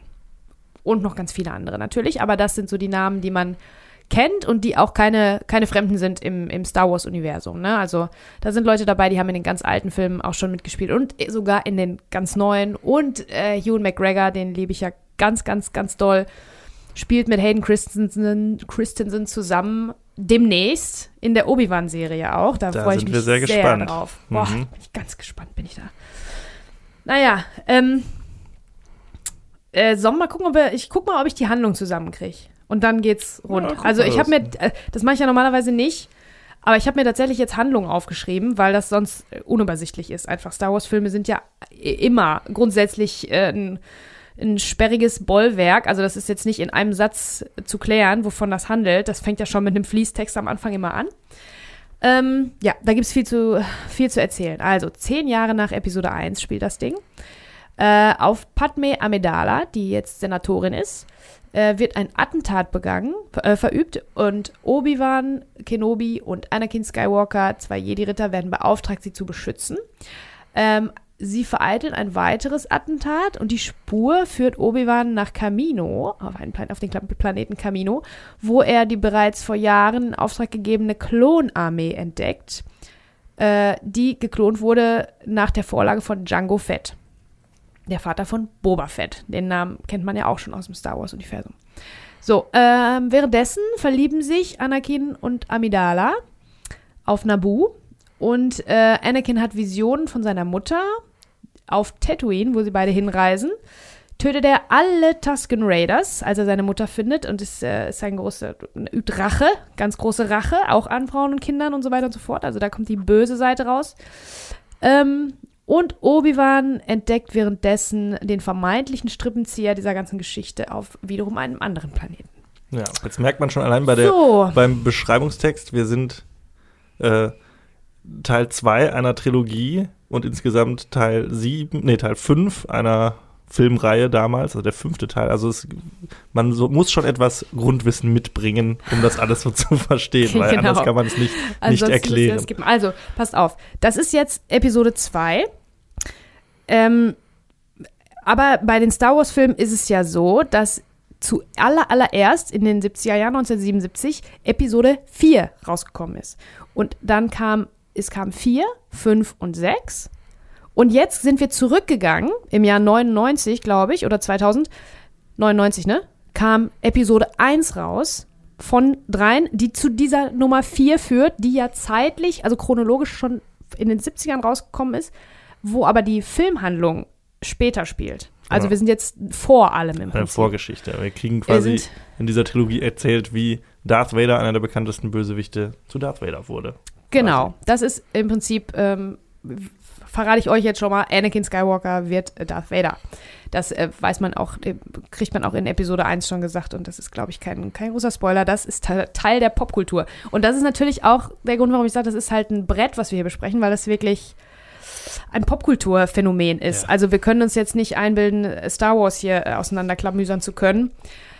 Ähm, also ähm, seid geduldig mit uns, wenn Ja. wir auch Sachen ver ver vergessen oder äh, es geht ja hier eigentlich dann am Ende nur um Meinungen. Also wir können versuchen, das für euch einzuordnen. Äh, aber eigentlich sind es nur Meinungen und die ganze Welt hat eine Meinung zu Star Ja, Wars. Die natürlich. ganze, ganze, Also- ganze Welt. Jeder kennt, wie ich schon sagte, jeder kennt einen Vampirfilm, jeder kennt Star Wars, ob man es jetzt gesehen hat oder nicht, aber die Figuren, die. Musik, in Ja. Referenzen, Star Wars ist Popkultur, in, also mehr geht nicht. Und ähm, das ist vielleicht auch eigentlich das Interessantere bei uns beiden jetzt. Was ist für uns Star Wars? Was waren die Prequels für uns? Weil das Einzuordnen dafür gibt es so viel Sekundärmedien, YouTube-Kanäle, Podcasts, alles Mögliche. Das Ja. kann man, also wenn man da jetzt Bock drauf hat, kann man das alles machen, aber Ja. ja, bei uns geht es jetzt um eine Meinung. Genau, also ich kann sagen, für mich, jetzt, wir werden bestimmt jetzt schon streiten, für mich ist Episode 2 der schlechteste Star Wars-Film aller Zeiten. Alle, und es gab ja auch noch die neuen, ne? Mhm. Äh, 4, 5, 6, 7, 8, 9. So. Plus zwei Spin-offs. Plus Rogue zwei One Spin-off, und Rogue Solo. One und Solo. Und jetzt gibt es Serien, die Und übrigens Serien. richtig toll sind, die neuen Serien. Äh, aber dieser, den wir jetzt gerade besprechen, Episode 2, Angriff der Klonkrieger, meiner Ansicht nach der schlechteste Star Wars-Film. Bums. Hätte ich dir bis 2018, glaube ich, zugestimmt. Es war lange Zeit auf jeden Fall der schlechteste Star Wars-Film. Aber wie ein guter Wein ist er dadurch besser geworden, dass ein schlechterer Wein kam. so, so kann man es, glaube ich. Okay. It grow on me. Ja, ja, ja. Keine Ahnung. Aha. Äh, nee, äh, ja, ich, ich we- weiß warum, ich kann es total verstehen, aber für mich wurde es dann leider in der Neuzeit schlechter oder schlimmer, was natürlich immer so ein bisschen mit, mit Erwartungsmanagement zu tun hat, natürlich auch, ist ja klar. Aber damals, als der rauskam, fand ich den gar nicht so scheiße, weil ich noch Mhm. sehr jung war natürlich. Warst du denn da im Kino? Warst du alt genug dann schon, um den im Ich Kino zu sehen? war äh, zweimal im Kino in dem Film tatsächlich, ja. Ich weiß, dass ich den auch, so wie Episode 1, auch in der Midnight Preview gesehen habe. Und Episode 1 war noch so, boah, voll der, ach, das war noch so voll überwältigend. Leute hatten Lichtschwerter dabei und alles. Mhm. Die Welt hat irgendwie 30 Jahre, 20 Jahre auf äh, neue Star Wars-Filme gewartet und äh, man war dabei und das war halt so riesig. Und den fand ich auch nicht so schlecht, aber Episode 2, meine ich, fand ich damals auch schon schlecht, aber ich habe den nicht jetzt so schlimm verrissen, wie ich das jetzt äh, kann. Vorhast zu tun. Nein, aber ähm, doch, ich fand den, da, habe das damals auch schon, die ganzen Schwächen, die der hat, äh, sind mir damals wohl auch schon aufgefallen. Mhm. Und ich habe aber gehört, einige Leute, die den sehr jung gucken, ähm, vor allen Dingen äh, leicht zu beeindruckende Jungs, Mhm. die dann äh, Natalie Portman, die Prinzessin von einer ganz anderen Seite sehen, mögen den wohl sehr gerne. Auch unter anderem Zuhörer von uns. Liebe Grüße, ja. mein lieber Jasper. Ja. Ich ähm, glaube, dass generell die Prequel-Trilogie auch viele Fans hat, gerade unter Leuten, die damals etwas jünger waren. Also Kinder für die das quasi so der Einstieg in Star Wars war. Und das ist ja das Interessante an Star Wars. Star Wars ist jetzt so alt. Und Ja. es, es wird für jede Generation gibt es einen neuen Einstieg, ob das jetzt dann diese Prequel-Trilogie war oder dann gab es ja diese Clone Wars äh, Animationsserie, ja, die ich nie gesehen habe, von der ich aber gehört habe, dass sie fantastisch sein soll Mhm, und auch. Episode 2 und 3 oder die ganze Prequel-Trilogie nochmal quasi auf ein anderes Level heben soll. Ja, ja, das Durch stimmt. Viel Also, Backstory genau, und sowas. ja. Dann gab es jetzt halt die neuen Filme, womit viele neu zu Star Wars gekommen sind. Es gab Videospiele, was weiß ich alles. Und jeder hat so ja seinen eigenen Einstiegspunkt irgendwie. Was war Ja. der erste Star Wars-Film, den du gesehen hast? Ähm, der erste, beziehungsweise Episode 4, beziehungsweise A New Hope. Ja, hast du ihn auf Video gesehen oder? Ja, Ja, ja. Bei, bei mir war es tatsächlich, ähm, das Imperium schlägt zurück. Als der 1997 oder so kam, die Special Editions nochmal ins Kino. Die habe ich dann auch gesehen im Kino, Genau, ja, ja. und da, ich kannte Star Wars bis dahin noch nicht und wurde dann mitgenommen von einem Freund in äh, Das Imperium schlägt zurück. Und das war natürlich. Was, Ach, das was ist habe ich, aber da- geil, wenn man das im Kino zum ersten Mal erleben gesehen? kann. Ne? Was habe ich da gerade gesehen? Es war, also es war Mhm. wirklich life-changing, kann man Mhm. sagen. Ich habe dann ähm, Episode, also äh, Episode 4, ich weiß gar nicht, ob ich den oder erst Episode 6 gesehen habe. Ich glaube, erst Episode 4 gesehen, dann Episode 6. Episode 6 war dann immer so als Kind mein Lieblingsfilm, weil er natürlich so Meiner sehr auch. beschwingt ist irgendwie. Ja, den mochte ich auch. Ich Und- weiß auch da, jetzt weiß man um die Schwächen und so und alles ist ein bisschen lustig, Ja. aber ich, ähm, ich, den mochte ich auch immer sehr gerne. Genau. Und ähm, als dann der Episode 1 rauskam, der ja von vielen immer so als der schlimmste Star Wars-Film so gebrandmarkt wurde, ähm, da war ich auch schon sehr angefixt und hatte viel so Begleitmaterial auch und solche Sachen und äh, man hat da viel drüber gelesen und war auch im Kino und fand den auch mega geil, Ja. natürlich. Ne? Es ist halt auch nicht zu unterschätzen, was passiert, wenn man, wenn man Filme macht für ein jüngeres Publikum, eigentlich für Kinder. Das hat ja George Lucas tatsächlich auch vorgehabt mit diesen Episode 1 bis 3 sollte für ein jüngeres Publikum sein, ausdrücklich. Weil das Publikum, was die ersten Teile in, damals gesehen hat, war natürlich jetzt äh, älter, ne? Und Ja. ähm, war da nicht mehr so leicht zu beeindrucken. Aber es ist auch nicht zu unterschätzen, was passiert, wenn man einen kleinen Jungen oder ein kleines Mädchen als Hauptfigur da einsetzt. Ne? Klar. Das zieht natürlich ohne Ende. Das war bei mir ja Terminator 2. Naja, Also klar. da habe ich mich ja schockverliebt in, in John Connor. Da, da gab es ja kein Zurück mehr, so ungefähr. Und ich kann mir vorstellen, dass das ähm, für diese, für die jüngere Generation mit Anakin Skywalker auch so passiert ist. In Mhm. Episode 1 ist er ja ein kleiner Junge. Und jetzt spielt das Ganze zehn Jahre später. Wir haben natürlich einen anderen Schauspieler und jetzt ist er groß geworden. Und die kleinen Jungs, die das da angeguckt haben, Episode 1 und so mitfiebern mit ihm, können jetzt sehen, wie er erwachsen geworden ist und wie er das Mädchen kriegt. Und das, Mhm. glaube ich, ähm, hat viele, viele Leute gezogen damals. Das kann du durchaus sein. Ich glaube aber, wenn ich jetzt für mich sprechen würde, was mich viel mehr begeistert hat, war halt die Star Wars Action einfach. Ne? Also gerade bei Episode 2, man hat, glaube ich, noch nie so viele Lichtschwerter in einem Frame gesehen wie äh, im letzten Drittel von äh, Episode 2. Ja, Also generell das letzte Drittel finde ich bis heute immer noch also echt stark. Also das ist ja eine große Actionsequenz, sage ich mal, die am Ende abgeht. Das ist schon Fanservice äh, vom Feinsten irgendwie. Das guckt sich so ein zwölfjähriges äh, ich dann schon ganz gerne an. ja. Auf jeden Fall. Was davor alles passiert, das sind so die Schwächen des Films. Ja, ich kann gerne mal ein paar aufzählen. Also ähm, Schwächen des Films, da muss ich umblättern, weil die ganze, weil die Inhaltsangabe eine ganze Seite hier aufgefressen hat. Ähm, also es ist ja auch, also es ist eine Detektivgeschichte so ein bisschen, Ja, ein. Politdrama, so fängt das an, Was wo man ja denkt, so ach, paradox das auch ist eigentlich ist. ganz cool, ne? auch schon bei Episode 1, wenn man überlegt, das ist für Kinder gemacht, aber wir haben halt die ganze Zeit dieses Geschwafel über Handelsblockaden und äh, Verfahrensfragen im Senat und so. Ja, das Ja. ist ein bisschen unglücklich, ne? Also, weil das ist wirklich sperrig dann. Äh, ist eine Rachegeschichte und eine Liebesgeschichte auch. Also, es will halt ganz viel sein. Ich finde, anfangs ist das mit dieser Detektivgeschichte, geht das so langsam los und eine Spur ergibt die nächste. Mhm. Und das fand ich eigentlich ganz cool. Und ich glaube, wenn das die, die Geschichte, die dieser Film hat, inszeniert würde, jetzt von hier John Favreau und Dave Filoni, die jetzt die neuen Serien machen, dann könnte das richtig, dann wäre das richtig geil, ne? Da steckt viel Äh, also Gutes das, drin, das, da steckt schon viel drin, das stimmt. Also nach achteinhalb Minuten musste ich schon, habe ich mir aufgeschrieben tatsächlich, genau achteinhalb Minuten musste ich schon würgen, weil Anakin einfach so furchtbar ist. Also es tut mir wirklich leid. Dieser Schauspieler hat, glaube ich, auch sehr gelitten im Nachhinein. Man hat den einfach sehr schlecht angeleitet. Also ich schiebe die Schuld auf George Lucas. Ja, auf das Und Drehbuch ist und die Regie. so ein schlimmer, ekliger Creep, so richtig, so ein ganz schlimmer Freak, wenn der ein, wenn der die, wenn der da irgendwen anguckt, oder in dem Fall natürlich Natalie Portman, Königin Amidala oder Senatorin, äh, Senatorin Amidala, boah, da rollen sich mir die Fußnägel auf. Das, da, da kriege ich richtig Angst. Der ist ja ekelhaft. Ekelhaft, diese Blicke und dieses Lüsterne und Ja, ja. boah. Oh, ganz schlimm. Da muss ich mich wirklich schütteln die ganze Zeit. Das ist eine Schwäche, Ja, und du hast es schon zusammen mit gesagt. der Liebesgeschichte insgesamt. Ja, Ja. du hast es schon gesagt. Der Schauspieler kann da vermeintlich am wenigsten dafür, weil ich mag Hayden Christensen sehr gerne so als, also als Schauspieler. Er hat, hat dann nicht mehr so viel gemacht. Nee. Er hat das Schauspiel an den Nagel gehangen. Jetzt glaube ich nicht wegen Star Wars, sondern er hat sich, ist so ein Familienmensch geworden, sehr. Auch ja, vollkommen okay für ihn. Aber ich mag ihn sehr gerne und er ist vor Jahren mal bei so einer Star Wars Celebration, das ist so eine große Star Wars Messe, ist er aufgetreten auch. Und wie warm er auch empfangen wurde irgendwie so. Ja. Das hat mich auch gefreut, ihn mal wieder zu sehen, weil ich irgendwie hat man so eher Mitleid und denkt so, ey, du kannst, konntest nichts dafür. So, an Nee, dir lag's ja, nicht. genau, an dir genau. Also ich nicht. glaube, das war wirklich schlimm für den, dass er danach so äh, quasi ausgebuht wurde von allen Seiten. Da kommt ja noch ein Film danach, wo er dann das ein bisschen wieder gut macht, finde ich. Ja. Aber grundsätzlich, äh, der, also tut mir das sehr leid. Jetzt ist er ja mit Ewan McGregor quasi auf Tour über die ganzen ähm, Talkshow-Couchen, um äh, die Serie zu promoten. Also Ja. ich bin sehr gespannt, die da wieder zu sehen. Und eine andere Inszenierung hätte wirklich Naja, geholfen. Also es, ich glaube, die haben das, ich habe mal irgendwo gelesen, die haben, George Lucas hat alle das immer zweimal machen lassen und fertig. ja, so nach ja passt.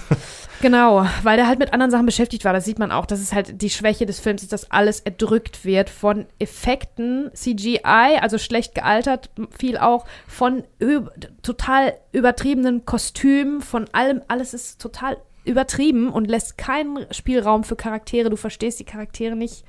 Also man, man, man, man ist gar nicht irgendwie bei denen im Herzen, ne? Also es ist nicht so wie der nette Luke Skywalker, der ist einfach so der nette Typ und man, man merkt das irgendwie, man fühlt mit dem und man ist dabei. Das ist hier einfach nicht der Fall, weil dafür ist überhaupt kein Platz gelassen worden. Die Dialogszenen sind, da- das, ein Grund dafür ist auch, dass die Dialogszenen super kurz sind. Teilweise unter einer Minute Ja, ja. machen die Walk and Talk. Zwei Leute laufen durch irgendeinen Gang und unterhalten sich. Ganz, ganz kurz. Und trotzdem sind die so sperrig. Ja, Also, obwohl die Szenen so kurz sind, werden da total bescheuerte Sachen einfach besprochen. ja und, man, was hätte man anders schreiben müssen, einfach auch. Ne? und das auch bei den, also bei der Liebesgeschichte. Es entspinnt sich, entspinnt sich halt diese Liebe zwischen Anakin und Amidala, die absolut nicht funktioniert. Von vorne bis hinten nicht. Also wir Nee. haben jetzt viel über Romcoms und so gesprochen, ob die Chemie zwischen Darstellern stimmt, ob die schöne gemeinsame Szenen miteinander haben, ob die überhaupt Gemeinsamkeiten haben. Nichts davon ist der Fall. Mhm. Wir sollen aber trotzdem glauben, dass hier eine Liebesgeschichte, eine, eine Romanze sich anbahnt. ja, Und das klappt einfach vorne und hinten nicht. Also es gibt, also das ist ja mittlerweile wirklich berüchtigt, diese ganzen Dialogzeilen, die da ja, ja, gesprochen dieses werden. Meme-Futter alles, ne? Das ist, da ist ja auch nichts irgendwie im Subtext oder mit Andeutung, das ist einfach, es wird alles einfach ausgesprochen und es ist furchtbar anzuschauen, teilweise. Es kommt einem länger vor, als es am Ende ist im eigentlichen Film. Es sind jetzt nicht so viele Szenen, aber sie fühlen sich halt an wie eine Stunde gefühlt. Ja, weil man jede Sekunde einfach sich fremd, sich schämen muss, Ja. wie, wie, wie schlimm das ist, ne? Und das ist halt wirklich ein Problem von Drehbuch und Regie, ganz eindeutig, weil Ja, die Darsteller können es besser. klar, Natalie man. Portman ist ja auch Oscar-Gewinnerin, die, Ja. die ist großartig, ne? Das ist wirklich schon, da hat, glaube ich, ein, ganz böse könnte man sagen, da hat irgendein Nerd geschrieben, wie er sich das vorstellt, wenn man sich verliebt. Ja, So. Aber Genau. äh, so, äh, glaube ich, funktioniert es nicht. Ähm, wir müssen da irgendwie Struktur reinbringen. Worüber reden wir zuerst? Sollen wir wirklich die ganz schlimme Romanze erstmal abhandeln? ja machen wir doch gerade, sind wir doch gerade, oder? Genau, also ähm, Amidala und Anakin ziehen sich zurück auf Nabu, den Heimatplaneten von Amidala, und da kommt es dann zu der Annäherung. Oh, ich, du ich will schon wieder die anfangen. Struktur, ich will schon wieder die Struktur durchbrechen. Ne? Aber kleine, äh, kleine Fußnote am Rande, Nabu, ganz viele Sets auf Nabu gibt es wirklich. Ja. Ausnahmsweise, Koma oder so, ist ne? echt, genau, genau. Ja. ja, und da findet halt diese Annäherung statt in so ein paar Sequenzen. Und da gibt es diese ganz, ganz furchtbare Sequenz, wo sie Am Esstisch mit der Birne, die okay, Birne rüberfliegt. ja, okay, die Birne. Oh, Ja, ist das alles schlecht? Ich weiß gar nicht. ja, also die beiden sitzen sich gegenüber beim Abendessen, essen scheinbar jeder nur eine Birne Mit Messer und Gabel. mit Messer und Gabel und ja, er nutzt seine, seine äh, Machtfähigkeiten, um diese äh, Birne zum Schweben zu bringen und sie zu füttern quasi damit. Also das ist Das ist neuneinhalb, so neuneinhalb. Wochen in richtig schlecht. Also da fällt Oh einem schon nichts zu ein. Und da, oder auch diese Szene in dem, in diesem, äh, dieser Wiese, Ja. wo sie erstmal ein Gespräch über Politik führen, wo sie feststellen, dass sie komplett unterschiedliche Ansichten von äh, einer guten Politik haben. Und dann, wo er auf dieser komischen, auf diesem animierten Dingen da reitet Ja. und dann, oh. und dann da runter, also das sieht erstmal richtig schlecht aus vom Mhm. CGI, und dann fällt er runter und dann rollen sie so so durch, Durchs die, Gras. durchs Gras irgendwie und es ist alles so. Das ist halt so, so schlimm kitschig auch und unglaubwürdig. Und das möchte, glaube ich, ich, vielleicht möchte das so ein bisschen die, so einen Jane Austen-Charme haben, ne? Von Boah, Zweien, die ja, nicht das zusammenkommen können und so. Das ist ja auch wir ein bisschen. dürfen nicht und, Und man äh, darf nicht und es ist alles so ein bisschen oberflächlich und so höflich. Aber das ähm, funktioniert alles überhaupt nicht. Das, Nee, und die gesprochenen Zeilen sind wirklich, also. das Horror. Ist, Der sagt irgendwas von,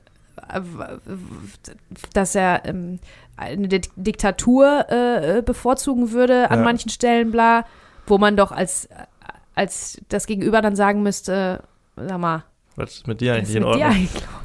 Also wie kann man das denn?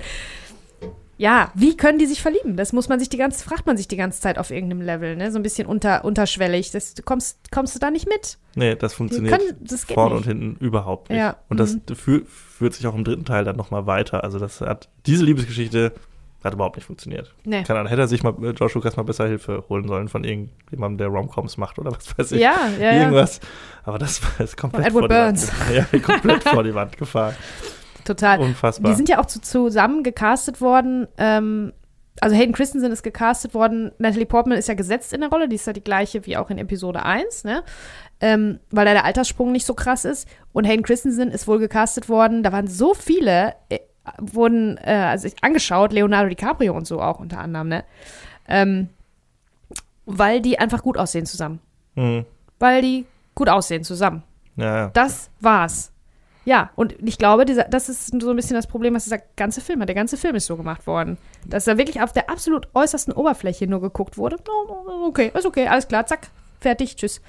Ne? Und dann, dadurch kommt natürlich auch der Vorwurf, dass er halt so eine riesen, dass George Lucas diese Filme gemacht hat, um eine riesen Maschine, Geldmaschine äh, quasi noch draus zu machen, Merchandise und so weiter. Ne? Also, ja, ohne dass da irgendwie was, was, was hintersteckt, ne? ohne dass das irgendwie Herz hat. Und es ist auch so, dass man sich bei den Star Wars-Filmen fragen muss, jeder für sich, was mag man gerne daran? Ne? Alle mögen was anderes. Manche fahren voll ab auf die Kreaturen und manche auf auch die, die äh, Liebesgeschichte, manche auf die, die Komik, die dazwischen ist. Und das Tolle ist halt die Mischung von allem zusammen.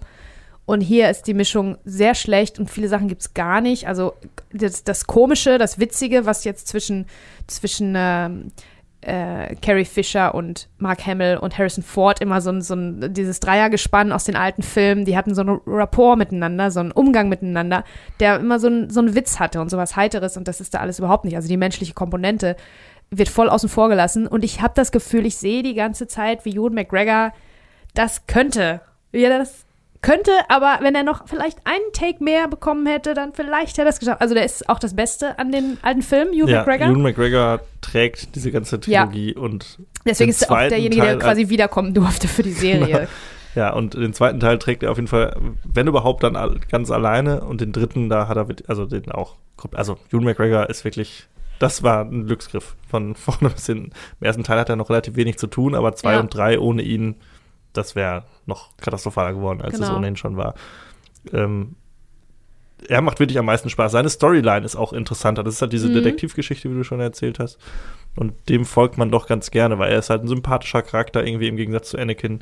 Und äh, mit ihm fiebert man mit und man versteht seine Motivation, irgendwie seinen Charakter. Ja. Das ist schon besser. Ja, ja, aber du hast keine, du hast, kriegst keine Zeit, ne, weil das ist halt viel, was da drin ist auch in dem Ja. Film. Der Regisseur gibt dir halt leider überhaupt keine Zeit, ne, um mal irgendwie was atmen zu lassen, um dem mal länger in die Augen zu gucken. Und gerade der kann ganz, der kann ganz toll alles transportieren, nur über, einen- über einen Blick und über seine Augen. Aber da muss man jetzt immer ein paar Sekunden stehen lassen auch, ne, damit man das fühlt. Und das ist hier gar nicht. Es wird immer sofort alles quatschi quatschi, Schwachsinnsgelaber und dann direkt wieder rausgeschnitten. Und das ist echt schade drum. Die hätten es alle besser gekonnt und bei Ewan McGregor sehe ich das noch. Bevor Mhm. dann doch ganz schnell weggeschnitten wird, sehe ich so die Ansätze davon, dass der das hätte retten können. Ja. Das ist schade. Ja, das ist so schade, weil vor allen Dingen Hayden Christensen davon ja viel mehr hätte zeigen müssen auch, denn immerhin sollen wir ja hier auch erfahren, wie er sich langsam der dunklen Seite annähert.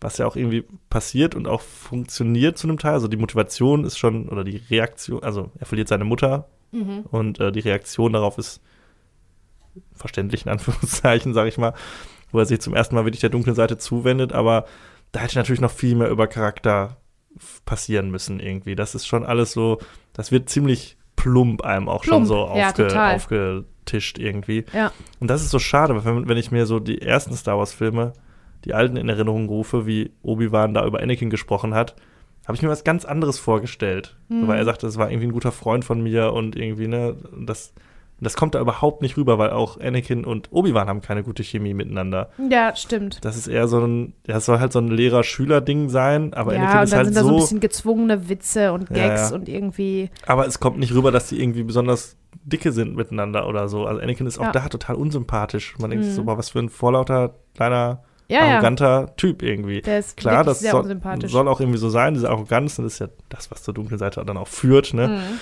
Aber das ist auch so schade. Da ist auch eine Chance verloren gegangen, weil natürlich die Tragik viel größer gewesen wäre, wenn wir wirklich da jemanden hätten, den wir, mit dem wir wirklich mitfiebern, den wir verstehen können. Mhm. Aber so ist er uns so fremd die ganze Zeit, dass das auch im dritten Teil das Payoff dann, wenn er halt Darth Vader wird, gar nicht mehr so groß ist, was so Mhm. schade ist. Stimmt, weil der von Anfang an so ein bisschen, ja, unsympathisch einfach auch ist, ne? Ja, das ist richtig, richtig schade. Finde Also, ich auch. Und ich sag dir wirklich, also der Stoff, wenn der Stoff jetzt eine, eine weiß ich nicht, eine sechsteilige Serie wäre, damit mal ein bisschen mehr Zeit ist, um das alles ähm, ne, sacken zu lassen. Und wie gesagt, von den Machern, die jetzt Mandalorian gemacht haben und Book of Boba Fett und so, dann könnte das richtig, dann könnte das gut sein. Also Da steckt ist sehr wirklich viel ein. Inszenierungsfehler, glaube ich. total. Ähm, Das ist halt der Pomp, der macht das auch alles total kaputt. Also die Kostüme sind, der, der, der, also die sind irre. Die sind irre. Du kannst dich nicht konzentrieren. Diese ganz kurzen Szenen da. Und dann ist im Hintergrund immer viel zu viel los. Effekte und so weiter. Die Städte werden äh, gezeigt und äh, Coruscant und überhaupt. Und das ist immer so wild, wenn Leute sich unterhalten. Dann hast du sowieso nur irgendwie 45 Sekunden, die die sich unterhalten. Dann ist der Inhalt noch äh, mittelmäßig, muss man auch erstmal verstehen und das muss auch erstmal alles Sinn ergeben und dann fuddelt da die ganze Zeit noch, die ganzen Effekte fuddeln herum. Das ist einfach Folge, äh, vollgepackt mit diesem ganzen Pomp und du kannst nicht, da kannst du nichts fühlen. Das Nee. nimmt dir alle, nimmt die ganzen Gefühle weg, nimmt, lenkt dich ab, sozusagen. ja, total schade. Ja. Was haben wir denn Positives zu sagen? Außer Ewan McGregor. Natalie Portman äh, sieht fantastisch aus. Ne? Ja. Äh, Christopher Lee, finde ich, sehe ich Christopher gerne. Lee. Ich meine, er hat jetzt nicht so viel zu tun in dem Film, aber man sieht ihn gerne. Und er, man nimmt ihm den alten Sith Lord doch irgendwie ab. Ja, also ja. Er macht das schon gut. So als Bösewicht. Ich meine, er ist ja prädestiniert für die Rolle und das ist eine gute Wahl auf jeden Ja. Fall. ja, ja, stimmt. Wobei es auch hier, das ist auch so ein Problem von dem Film. Der Film, wird- als ich ihn das erste Mal gesehen habe, da werden so viele Namen gedroppt irgendwie, wo man sich denkt, okay, muss, hätte ich das jetzt eigentlich kennen müssen? Ist das noch aus dem ersten Teil? Wer ist Meister Saifo Diaz? Genau, ist und Count während du Dooku? drüber nachdenkst, bist du schon wieder woanders, hast schon die So, nächsten hä? Sachen Ist, verpasst. das wird so drüber gesprochen, als ob man das alles wissen müsste, Mhm. was okay ist, wenn, also das hat man im ersten Star Wars-Film war das ja auch so viel mit der und jedem der Senat und sowas alles, das wusste man ja damals auch noch alles nicht. Aber hier finde ich das so komisch, weil das so viele Fragen aufwirft, die einfach komplett übergangen werden und auch nie beantwortet werden, außer man liest irgendwie einen Begleitroman oder sowas. Finde ich auch immer total schade. Und dass unser Hauptbösewicht dann auch erst so nach zwei Drittel des Films oder so gefühlt auftritt. Mhm. So, also in Count Dooku. Und Das finde ich auch so schade irgendwie, weil da hätte mehr drinstecken können. Und diese ganze Backstory, die sich ja über die ersten drei Filme erschließt, habe ich beim ersten Mal gucken überhaupt nicht verstanden. Mit Separatisten und hier und da und wer steckt Ja, das dahinter ist und super so. kompliziert, die ganzen politischen Dinge. Ja, Ne? das ist wirklich ein bisschen zu viel gewesen. Das fand ich ein bisschen schade. Und, ähm, ach so, was man vielleicht noch sagen kann, ist, dass ja nicht nur in den ersten, also in den drei Filmen die Geschichte von Anakin erzählt wird, sondern auch die von äh, Senator Palpatine oder Kanzler Palpatine Genau, und dem genau, Imperator genau. später. Ian McDermott, ja. Und das ist auch was, was ich an den Sequels überhaupt nicht verstehe. Sollte das als großer Payoff am Ende inszeniert sein, dass wir da erst merken, ach, er ist der Imperator, weil das, war einem, schon. das war einem aber immer schon klar. Also, oder war das nur. Nee, also, ich glaube, das war schon so gedacht, dass das immer nur so, oh, so ganz leicht so reinschimmert und dann denkt man, oh, oh ist das, ist das? Ähm, ich glaube, ich glaube, so war das gedacht. Wie gesagt, für ein jüngeres Publikum auch, ne? ja, aber ich wusste das schon, bevor ich in Episode 1 reingegangen bin. Ja, weil man ja natürlich den Schauspieler, ähm, Ja, ja, und weil, ja, weil man dann vielleicht weiß, auch so ein bisschen nerdy drauf war. Für den normalen Zuschauer war es vielleicht nicht so, weil es wird immer so inszeniert, als ob das ein großes Geheimnis wäre. Mhm. Spoiler, dass der Imperator halt Kanzler Palpatine ist. Mhm. Und dann am Ende ist aber das Payoff auch nicht so richtig groß im dritten Teil. Naja, schwierig. Das ist auch ein, ein Fehler gewesen, glaube ich. Also das hätte man irgendwie anders machen müssen. Keine Mhm. Ahnung. Was ich aber besonders gut finde, also und was ich generell an den Prequels super finde, ist das Worldbuilding. Also wir haben sehr kreative Planeten und sowas, was den neuen Filmen, finde ich, komplett abgeht. Da ist nur, okay, wir haben eine Wüste und wir haben Wald und wir haben Schnee und fertig. Oh, Ja. aber dafür ist das alles echt, Franz. Das mag ja Dafür sein, sind die in aber. der echten Wüste und im echten Schnee. Das ist ja tausendmal geiler. Das fühlt sich ja ganz anders an dann direkt. Ja, aber eine Wüste damit. Und auf dieser Insel, auf diese irische Insel da, in den neuen Filmen, Oh, diese kleine, boah, wie geil ist das denn? Und bei den neuen Filmen, denke ich, habe ich mir auch immer gedacht, das gibt es, das ist so einen schönen Ort, der soll irgendeine andere Welt darstellen, aber der ist echt, ist das nicht cool, dass auf unserer Erde dieses Stück, äh, dieses Fleckchen existiert, wo es so aussieht, fand ich mega Wenn wir geil. jetzt diese Insel nehmen aus Episode 8 und 9, okay, aber ansonsten bieten die Sequels doch überhaupt keinen besonderen Planeten irgendwie in irgendeiner Form. Dann noch eher Rogue One mit Scarif am Ende, das war dieses tropische Setting, was wir in Star Wars noch nicht Ja, hatten. ja, aber ja. die, die, die Hauptfilme, die, die äh, Sequel-Trilogie, da ist doch überhaupt keine, das ist doch einfach nur Wald, Wüste, Schnee, fertig. Mehr haben die doch sich auch nicht ausgedacht. Das fand ich ein bisschen schade und das ist in. Ja, Episode also, 2 schon Mir mehr. das Und in Episode aber- 3 nochmal umso, also da wird es ein bisschen auf die Spitze getrieben, da gibt es ja so eine Plan, äh, so eine, so eine Montagesequenz, wo so ganz viele verschiedene Planeten gezeigt Ja, werden. ja, stimmt. Aber da ist ein bisschen mehr, finde ich. Ja, guck mal, aber das ist wieder so eine Sache, wo, wo, wo ich gesagt habe, muss man sich fragen oder muss man für sich selber wissen, was man halt an Star Wars so spannend und so toll findet. Und dieses Worldbuilding gehört für mich persönlich nicht unbedingt dazu. Ne? Also das ist nicht das, was mich so Mhm. besonders reizt. Deswegen ist mir das auch noch gar nicht aufgefallen. Aber natürlich hast du recht, dass ähm, der, verschiedene Planeten etabliert werden. Äh, ist in der Tat, war sicherlich viel Arbeit und gefällt vielen bestimmt richtig gut, vielen, vielen Fans, ne? Mal diese fremden Planeten zu sehen. Aber jetzt nicht, während zwei Leute sich gerade wichtig unterhalten und dann fl fliert da alles im Hintergrund. Das macht mich ja fertig. Hm. Ja, ja, das Ja. ist vielleicht, also Coruscant ist natürlich ist so ein bisschen Cyberpunk-mäßig angehaucht, Ja, so ja. Blade Mhm. Runner, aber sehr cool auch umgesetzt. Also ich finde auch diese ganze erste Verfolgungssequenz ist schon ist gut, cool ja, gemacht. das stimmt. So. Und da, Jetzt, da ist natürlich eine mhm. Menge los, so. Ja, ja. Also da ist wirklich einiges zu sehen. Aber es ist auch was, was man in Star Wars so halt auch noch nicht gesehen hatte irgendwie damals. Ne? Das war dann schon relativ cool gemacht und die ganzen Planeten Camino, äh, mit diesem Wasserplaneten und so, wo es nur am Regnen ist, auch wieder was Cooles Neues. Dann hat man Geonosis am Ende so ein bisschen wieder wüst, aber mehr so Geröll und sowas. Mhm. Auch spannend. Also das, das hat mir immer schon an den äh, Prequels auch gefallen. Auch Naboo im ersten Teil, so mit diesen grünen Wiesen, diesen Palästen und so. Und im dritten Teil wird es ja dann noch abgefahrener. Mit irgendwelchen riesen Pilzplaneten und was weiß ich, was man da alles sieht. Das hat mir immer schon sehr gut gefallen. So. Und Mhm. das, da hätte ich mir bei den neuen Filmen halt ein bisschen mehr Kreativität gewünscht, dass man da nicht die einfachen Wege geht, weil man es halt vor Ort drehen kann, sondern sagt, okay, lass uns auch mal ein bisschen was Außerweltliches zeigen, was jetzt nicht man auch äh, an der Nordsee finden kann, so nach dem Motto. Okay. So, aber das ist ja auch eine reine Geschmackssache. Ja, so. also ich sehe das absolut genau gegenteilig. ehrlich ja, finde ich interessant, weil habe ich äh, so Alles, auch noch was nicht in gehört. echt gemacht werden kann, bitte. Bitte macht's in echt. Und nicht Ja. mit CG. CGI. Ja, das ist halt auch wirklich ein großes Problem von den Prequels, dass du teilweise wirklich ganze Räume, du siehst die, der, der Boden, die Wand, die, alle Figuren bis auf zwei sind irgendwie animiert und das sieht halt gerade jetzt mit Abstand Ja. Panne aus. Und es hat auf, einen Einfluss aufs Spiel. Total. Kann, ja. Kannst du nicht, also selbst die erfahrensten Schauspieler, es ist was anderes, wenn du in einem, in einem grünen Raum oder in einem blauen Raum alleine vor dich hinspielst. Es ist Ja. einfach anders, als wenn du. Ja, Es fehlt einfach diese Echtes Haptik. Ja. die sich so transportiert. Das ist Ja. ja gerade die alten Star Wars-Filme so hatten, dadurch, dass alles so. Genau, alle So Knöpfe wirkte. waren halt da und du musstest da Ja. irgendwo draufdrücken und alles war irgend, irgendwer, ein Bühnenbauer hatte irgendwas Geiles dahin gebaut, irgendwas sich ausgedacht. Das ist was anderes, hat Das- eine andere Haptik. Ne? Das macht was mit einem so. Das Ja. gibt viel mehr Seele irgendwie und die Schauspieler Voll. haben es viel leichter. Das fehlt komplett in den. ja, die Seele fehlt. das ist ja. im er in Episode 1 noch, da geht's noch so. Diese ganzen Paläste und so, das ist ja alles noch echt. Und da wurde viel noch gebaut und das wurde ja auch noch hauptsächlich auf Film gedreht. Episode 2 war ja komplett äh, digital, wurde ja komplett digital gedreht. Mhm. Deshalb hat der erste noch mehr so, der atmet noch mehr von dieser alten Star Wars DNA, finde ich. Ich mag den ersten auch sehr gerne. Finde ich auch. Ja, ja. Also ich mochte den auch gerne damals, ja. Und ähm, dann ist es leider, verließen sie ihn. Da hat man es ein bisschen übertrieben. Und jetzt entwickelt man sich ja, besinnt man sich ja wieder zurück, was ja sehr positiv zu bewerten ist. Weil wir haben es schon oft gesagt, auch heute mehrmals, CGI altert schlecht, macht es echt oder mit Modellen oder so wenig wie Ja. möglich CGI. Genau, Das äh, hilft, dass die Filme auch die Zeit überdauern und gut anzusehen sind. das stimmt. Aber Star Wars Episode 2, ja, keine Ahnung. Was wir auch noch positiv erwähnen müssen, ist äh, generell Sounddesign, Soundmixing, Filmmusik natürlich, wie immer Mhm. von John Williams, wie bei allen Haupt-Star Wars-Filmen. Mhm.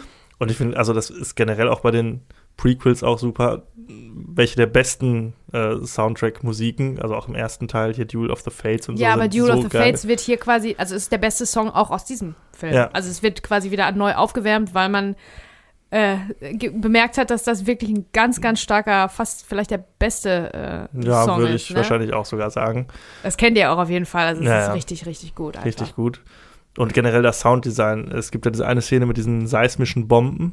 Mhm. Diese, wo erst so der kurze Moment der Stille ist und dann dieser geile dröhnende Jo, Sound ja, ja, kommt. ja, genau. Das war im Kino auch der Wahnsinn. Oder wenn man das jetzt irgendwie guckt mit einer geilen äh, Soundanlage, so ein cooler Effekt. Und generell diese ganzen Fahrzeuge und Raumschiffe, dass die alle so einen uniken Sound haben. War es auch wieder Ben Bird, der da, Ja, der, der die, äh, das Sound-Mixing und Sounddesign gemacht hat? ja, ja, ich glaube schon. Ja, Ja, schon in allen Star Wars-Filmen immer wieder geil. Diese ganzen Geräusche, die ja alle künstlich erzeugt werden müssen aus Mhm. irgendwas. Das ist schon super. Und verbunden mit super geilen Design von Raumschiffen, wie die aussehen. Und also da ist schon aus einem kreativen äh, Standpunkt so viel geile Sachen reingeflossen, Mhm. was ja immer noch bei Star Wars der Fall ist. Also das ist ja auch eine, ein Spielplatz für kreative Menschen, um sich da Sachen auszudenken. Total. Deswegen wa- mag ich zum Beispiel auch nicht so gerne. Äh, also ein bisschen stört mich das in meinem in meine in meiner Star Wars Fantasiewelt, die man sich dann ja, wo man sich dann reinfügt, wenn Dinge zu weltlich sind. Also wenn die in etwas fahren, zum Beispiel am Anfang bei der bei dieser Verfolgungsjagd, da fahren die ja in einem quasi Auto, was aussieht wie ein Mm, Auto, ja, wie so ja. Cadillac-mäßig oder wie so ein. Oldtimer. Genau. Äh, weiß ich nicht, das ist angelehnt an etwas, was es in dieser Welt gibt. Mhm. Und das stört mich immer so ein bisschen. Also viele mögen das auch und es ist auch überhaupt nicht, nicht schlimm oder so, ist jetzt nicht schlecht deswegen. Aber mich persönlich bringt das dann raus aus dieser, aus Ja. dieser Star Wars-Welt. Weil das mich an was erinnert, was ich kenne, was hier auf Genau. der Straße fährt. Weißt Das, du? das war ja in Episode 4 zum Beispiel mit diesem Landspeeder von Luke auch schon so ähnlich, aber der war genug fremd, um zu funktionieren. Und jetzt bei Episode 2, das sieht wirklich aus wie ein, wie ein Cabrio. Ja, so, ja, ohne genau. Räder einfach so. Das ist dann schon wieder zu nah irgendwie. Also Genau. es kann natürlich dem entlehnt sein, aber es sollte schon sich genug unterscheiden. Ja, das Problem hat zum Beispiel auch das Diner. Da gibt es so eine Szene Ja, in das- Diner, die ist sowieso, die ist von vorne bis hinten total be- albern und bescheuert. Ja, weil wir, ja, da ist auch, genau, das ist wirklich ein 50er Jahre Diner irgendwie, in den Obi-Wan Kenobi da reingeht. Ja. Und äh, da arbeitet wirklich irgendwie so eine, so eine Bardame, irgendwie so ein Barroboter hinter der Theke und mixt irgendwie Milchshakes und dann kommt diese komplett animierte Figur da an. Ja. Das ist echt, äh, das hat, das passt auch stilistisch überhaupt nicht in diese, in den ganzen Film und in diese ganze Trilogie. Ja. Das ist ganz, ganz komisch, warum das, ich da auch, ja. reingekommen ist. Und das sind Sachen, die mich auch an den neuen, jetzt auch zum Beispiel ein Book of Boba Fett total stört, dass da so, klar, das ist dem Western-Genre entlehnt, diese ganze Boba Fett-Serie, Ja. aber es ist halt immer nur so, guck mal, wir haben einen, einen Zugüberfall, nur halt in Star Wars. Und guck mal, die Ach so, Tusken Raider ja. sind eigentlich Indianer und wir haben eine Biker-Gang. Ja, die Biker-Gang finde ich total blöd. Aber es ist weil Star Wars. Die haben ja, also da, da, das ist das Kostüm auch total, ja, es ist halt total wie- kacke, weil die können so, wie sie aussehen, äh, hier abends in den Club gehen, verstehst Ja, du? ja. Das ist ja, das kennt man von Star Wars nicht. Das sieht immer Genau. fremd aus. Das spielt in einer diesen- fremden Galaxis einfach. Ja, ja, ne? und das, das finde ich bei Book of Boba Fett wirklich. Ich finde das okay, wenn man sagt, wir bedienen uns des Western-Genres oder gewisser Genre-Tropen, aber das wirklich so immer so eins zu eins zu übernehmen, nur mit so einem leichten Star Wars-Kniff, ist mir dann ein bisschen zu wenig. Und das Mhm. finde ich auch bei dieser Diner-Szene, also da hätte man zehnmal geilere Sachen sich überlegen können, als Ja, so, ja. da geht jetzt in so einen Diner. Also, Genau, genau. Also das, das hätte überall, egal wo, spielen können. Ja. Ne? Weil das ist einfach wieder nur zwei Leute unterhalten sich kurz. Ja, Das ist überhaupt nicht nötig. Das, also, das, deiner ist einfach, weiß ich nicht, warum das, warum das so gemacht wurde. Wo wir gerade bei Boba Fett sind, auch, also was ist die Faszination mit Boba Fett? ich habe keine Ahnung. Hier spielt ja nochmal, um nochmal zurückzukommen, warum wir überhaupt darüber sp äh, sprechen. In dieser Episode äh, wird ja aufgrund von Django Fett eine ganze Armee geklont. Und dieser Schauspieler, Temuera Morrison, ist im Prinzip der Vater von, oder soll der Vater sein von Boba Fett, den wir kennenlernen dann in Episode 5. Genau. Also den wir schon kennengelernt haben, die erwachsene Version. Er Ja. ist ein, ein, ein, ein ähm, Kopfgeldjäger, der ähm, Han Solo äh, verfolgt und auch in Carbonit einfriert. Mhm. Ne? So. Äh, der, der für mich war der immer nur so eine ganz so eine, so eine Randnotiz, so eine Fußnote, aber ich glaube, die Spielzeugindustrie hat ihr äh, übrigens Genau. dazu beigetragen, der wird dieser Charakter wird halt so gefeiert und ich habe diese Faszination noch nie verstanden, Ja, das warum war der so groß ist, weil der kaum äh, Screentime auch hat. Ja, ich glaube, das ist mehr so aus, da waren wir dann halt noch nicht geboren oder groß genug. Wie du schon sagst, mit Spielzeug hat das viel zu tun. Generell mit dem Marketing, glaube ich, für Episode 5, da war er, glaube ich, relativ groß irgendwie und hat halt einfach ein, ein Helm. cooles Design irgendwie. Ja. Aber für mich steckte da auch, ich wollte nie mehr wissen über den. Also Ja. ich, ich habe diese Serie nicht gebraucht, genauso wie ich den Solo-Film nicht gebraucht habe, weil das waren jetzt Fragen, die ich mir nie gestellt hatte, so, die da beantwortet wurden. Ja, Und auch bei Boba Fett. Und man sieht es ja jetzt, so viel scheint da auch nicht hinterzustecken, wenn man in seiner eigenen Serie degradiert wird, in zwei Folgen ja, gar nicht mitspielt. Ich habe es auch nie verstanden. So, ich fand es cool, dass man diese Backstory gegeben hat, ihm irgendwie. Natürlich auch so ein bisschen Fanservice, aber hat schon Sinn gemacht jetzt in Episode 2. Aber hat den Charakter jetzt für mich auch nicht spannender oder erzählenswerter gemacht irgendwie. nee, Das, nee, überhaupt nicht. Ähm, das ist der gleiche Schauspieler übrigens natürlich, ne? Der, also jetzt Ja. äh, hier in Episode 2, äh, Timuera Morrison, der Django Fett spielt, spielt auch Boba Fett in The Book of Ja, Boba Fett. weil er ein Klon Weil er ist. ein Klon. Er sieht ja genauso aus ja, wie was er überhaupt selber. keinen Sinn macht, weil Tamara Morrison, glaube ich, jetzt irgendwie über 60 ist und Boba Fett müsste eigentlich so um die 30 sein, Mhm. zu der Zeit, wo die Serie spielt. Ja, funktioniert nicht so ganz, glaube ich, von der Continuity. Nee, das stimmt. Also ich finde ihn als Schauspieler wirklich klasse, aber ähm, ja, leider, da war die Geschichte, also ging in eine Richtung, die mir nicht auch nicht so gut gefallen hat wie Ja. The Mandalorian, muss ich sagen. ja. Aber ich fand das cool, dass er den Auftritt in Episode 2 hatte. Genauso wie ich richtig cool fand, dass hier äh, Space Jimmy Smith, über den haben wir auch noch gar nicht gesprochen, hier der ähm, Ach, den liebe ich ja auch, auch Organa aus Sons of Anarchy, ne? Genau, der, Der spielt, den kennt ihr auf jeden Fall, der spielt immer den, in, in, den äh, netten Typen, der Integrity hat und der, der ist der Gute, der ist immer der Gute. genau, Einfach. und er spielt Bail Organa, also den Mhm. später Ziehvater von äh, Prinzessin Leia. Mhm. Fand ich auch cool, dass er da schon so eingebaut wurde. Und Seine Rolle wird ja dann auch ein bisschen größer in Episode 3. Mhm. Fand ich irgendwie auch ganz nett, dass man da schon früh dran gedacht hat, ihn zu etablieren. Genauso wie auch äh, Onkel Owen und Tante Beru, Mhm. die auch schon in jüngeren Versionen auftauchen, wo die Schauspieler auch wieder jetzt äh, mitspielen in der Obi-Wan-Serie. Mhm, ja, Also die tauchen sehr auch gut. wieder auf. Fand ich auch nett. Also generell hat der ähm, zweite Teil viele so schon so Bezüge zu den äh, zu der Haupttrilogie, zu der Originaltrilogie. Genau, der fängt dann an, schon so ein bisschen die Fäden zu verbinden Genau. miteinander, ne? Die losen. Was die ja auch, Ends. muss man ja auch früh genug mit anfangen, dass das nicht am Ende so wie Kai aus der Kiste irgendwie alles kommt. Was bei Episode 3 so ein bisschen komisch ist, wenn dann so im letzten, letzten zehn Minuten auf einmal dann alle in altmodischen Klamotten rumlaufen, damit das zu den 70er-Jahre-Filmen passt. So, wo Ja, das wo kommt das jetzt schräg, her? ne? So, vorher war alles so stylisch und jetzt ist irgendwie. Ja, ja. Das Ja. ist ein bisschen Retrofuturismus, ne? Aus den alten Star Wars-Filmen. das wieder. Dieses Wort, das liebe ich, jetzt Ja. benutze ich jetzt ständig, weil man halt an der Klamotte sieht, aus welcher Zeit das wirklich ist. Und das war natürlich die 70er, ne? wenn wir auf Tatooine sind in Episode äh, 4. Genau. Also das ist sowas von 70er-mäßig. Ja, das ist ja auch witzig, wenn man nämlich, dass diese ganzen Jedi-Roben, das war ja eigentlich die, die Klamotte von Tatooine früher, was die so anhatten. So, also auch Onkel Owen hatte ja quasi so eine Jedi-Robe an und dann in Ja, Episode ja. 1 wurde das dann zu dem Gewand der Jedi irgendwie auch irgendwie witzig, so diese ganzen Designentscheidungen, die da getroffen wurden. Mhm, stimmt. Was hältst du eigentlich von Yodas erstem Lichtschwertkampf, den wir da sehen? Hast du damit gerechnet? Hat es dich überrascht? Hat es dir gefallen? Ähm, ja, ja, im Prinzip schon. Auch hier ist natürlich alles wieder so animiert. Aber was willst du machen? Der Yoda ist animiert, ist eine. Puppe, ne? Ist eine, Fi also eine künstliche Figur. Mhm, Wobei in Episode, also in den alten Filmen und in Episode 1 war es ja auch wirklich noch eine Puppe, eine haptische. Genau. Und ab Episode 2 ist man dann zu übergegangen, ihn zu animieren, was man auch im Nachhinein hat man in Episode 1 auch nochmal bearbeitet, dass er da auch diese gleiche anima animierte Puppe ist. Ja. Ja, aber so ein Lichtschwertkampf ist natürlich dann schwierig. Mhm, Aber das war schon, ich weiß auch gar nicht, ob ich es geil fand oder nicht und ob ich es jetzt noch geil finde oder nicht. Für mich war Yoda immer so ein bisschen, der war halt, ja, der ist halt klein und ist eher so mystisch und der hat es vielleicht hat's gar nicht nötig, irgendwie großartig zum Laserschwert zu greifen. War für mich immer so Ja. das. Aber es war natürlich damals im Kino, als er sein Lichtschwert zieht und dann da wie so ein Flummi rumhüpft, war natürlich schon ein krasser Moment irgendwie. War Ja, schon ein ja. Kinomoment irgendwie. Also ja, ja, das auf jeden Fall. dran. Das auf jeden Fall. Das stimmt. Aber ja, eigentlich strahlt, hat er sowas ausgestrahlt, äh, wo man denkt, dass er, dass es auch nicht passt zu ihm Ja. zu kämpfen physisch. Er kann es. Also wir alle glauben und wissen natürlich, was Genau. der alles kann und so weiter. Aber ich hätte den dann auch eher gesehen mit seinen, äh, seinen seinen Kräften, dass er Dinge bewegt und so, wie das in anderen Kämpfen ja auch dann so ist. Ich glaube, in Episode 3 ist es Mhm. dann auch nochmal so. Ne? Und im Prinzip braucht er keine Waffe, weil seine Gedanken sind die Waffe. Ne? Ja, ja das habe ich auch immer so gesehen. Also die Logik stimmt nicht so ganz, finde ich.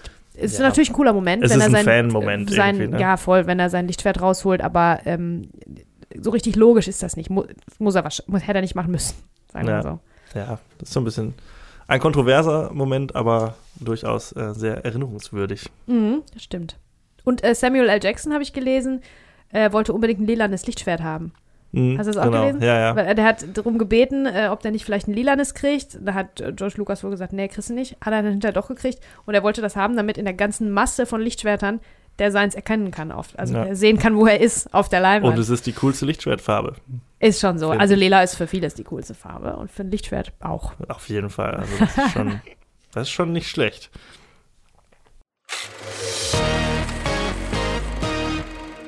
Ja, ich meine, wir sind, also Leute, die keine Star Wars-Fans sind, haben uns vor langer Zeit jetzt schon verlassen, glaube ich. Also vor 10, 15 Minuten haben die bestimmt schon äh, abgeschaltet. Aber ähm, ja, schreibt uns, was ihr, was, was ihr meint, meinetwegen. Ich Ja. würde mich freuen. Also die Geschmäcker sind verschieden und da gibt es kein richtig oder falsch. Für mich ist es der schlechteste Star Wars-Film. Ja, dann sag Episode doch zwei. mal, wie ist denn dein Ranking vom, vom besten Oh zum schlechtesten? nee, muss ich jetzt? Hast du gerade angekündigt. Na, ich weiß nur, dass der der schlechteste ist. Was ist denn dein Episode? Lieblings-Star Wars-Film? ähm, ach, ich glaube, es ist immer noch Episode 6. Das finde ich schön, dass du das sagst. Ja, was ist halt der, das ist auch ein bisschen Nostalgie, ne? Hm. Ich finde halt auch, ich finde halt die, die Side Stories auch gut, also Rogue One finde ich auch großartig, aber ich würde jetzt erst, ich würde jetzt nur die, ähm, die neun ursprünglichen Star Wars Filme zählen, oder? In diesem Ranking? Du kannst alle reinbringen. Nee, das ist mir zu schwer. Nee, das kann ich jetzt nicht machen, so einfach so spontan. Sag du mal deinen, den besten und den schlechtesten nur. Ja, das ist schwierig. Siehst du? Also der beste ist für mich auf jeden Fall Imperium schlägt zurück. Das ist auch keine kontroverse Meinung. Also da ist, das sehen viele so. Und natürlich sind die ersten drei, die Originaltrilogie auch, teilen sich auch die ersten drei Plätze. Also ich würde tatsächlich Episode 5, gefolgt von Episode 6 auch machen, dann Episode 4. Dann wird, glaube ich, schon Episode 1 kommen bei mir.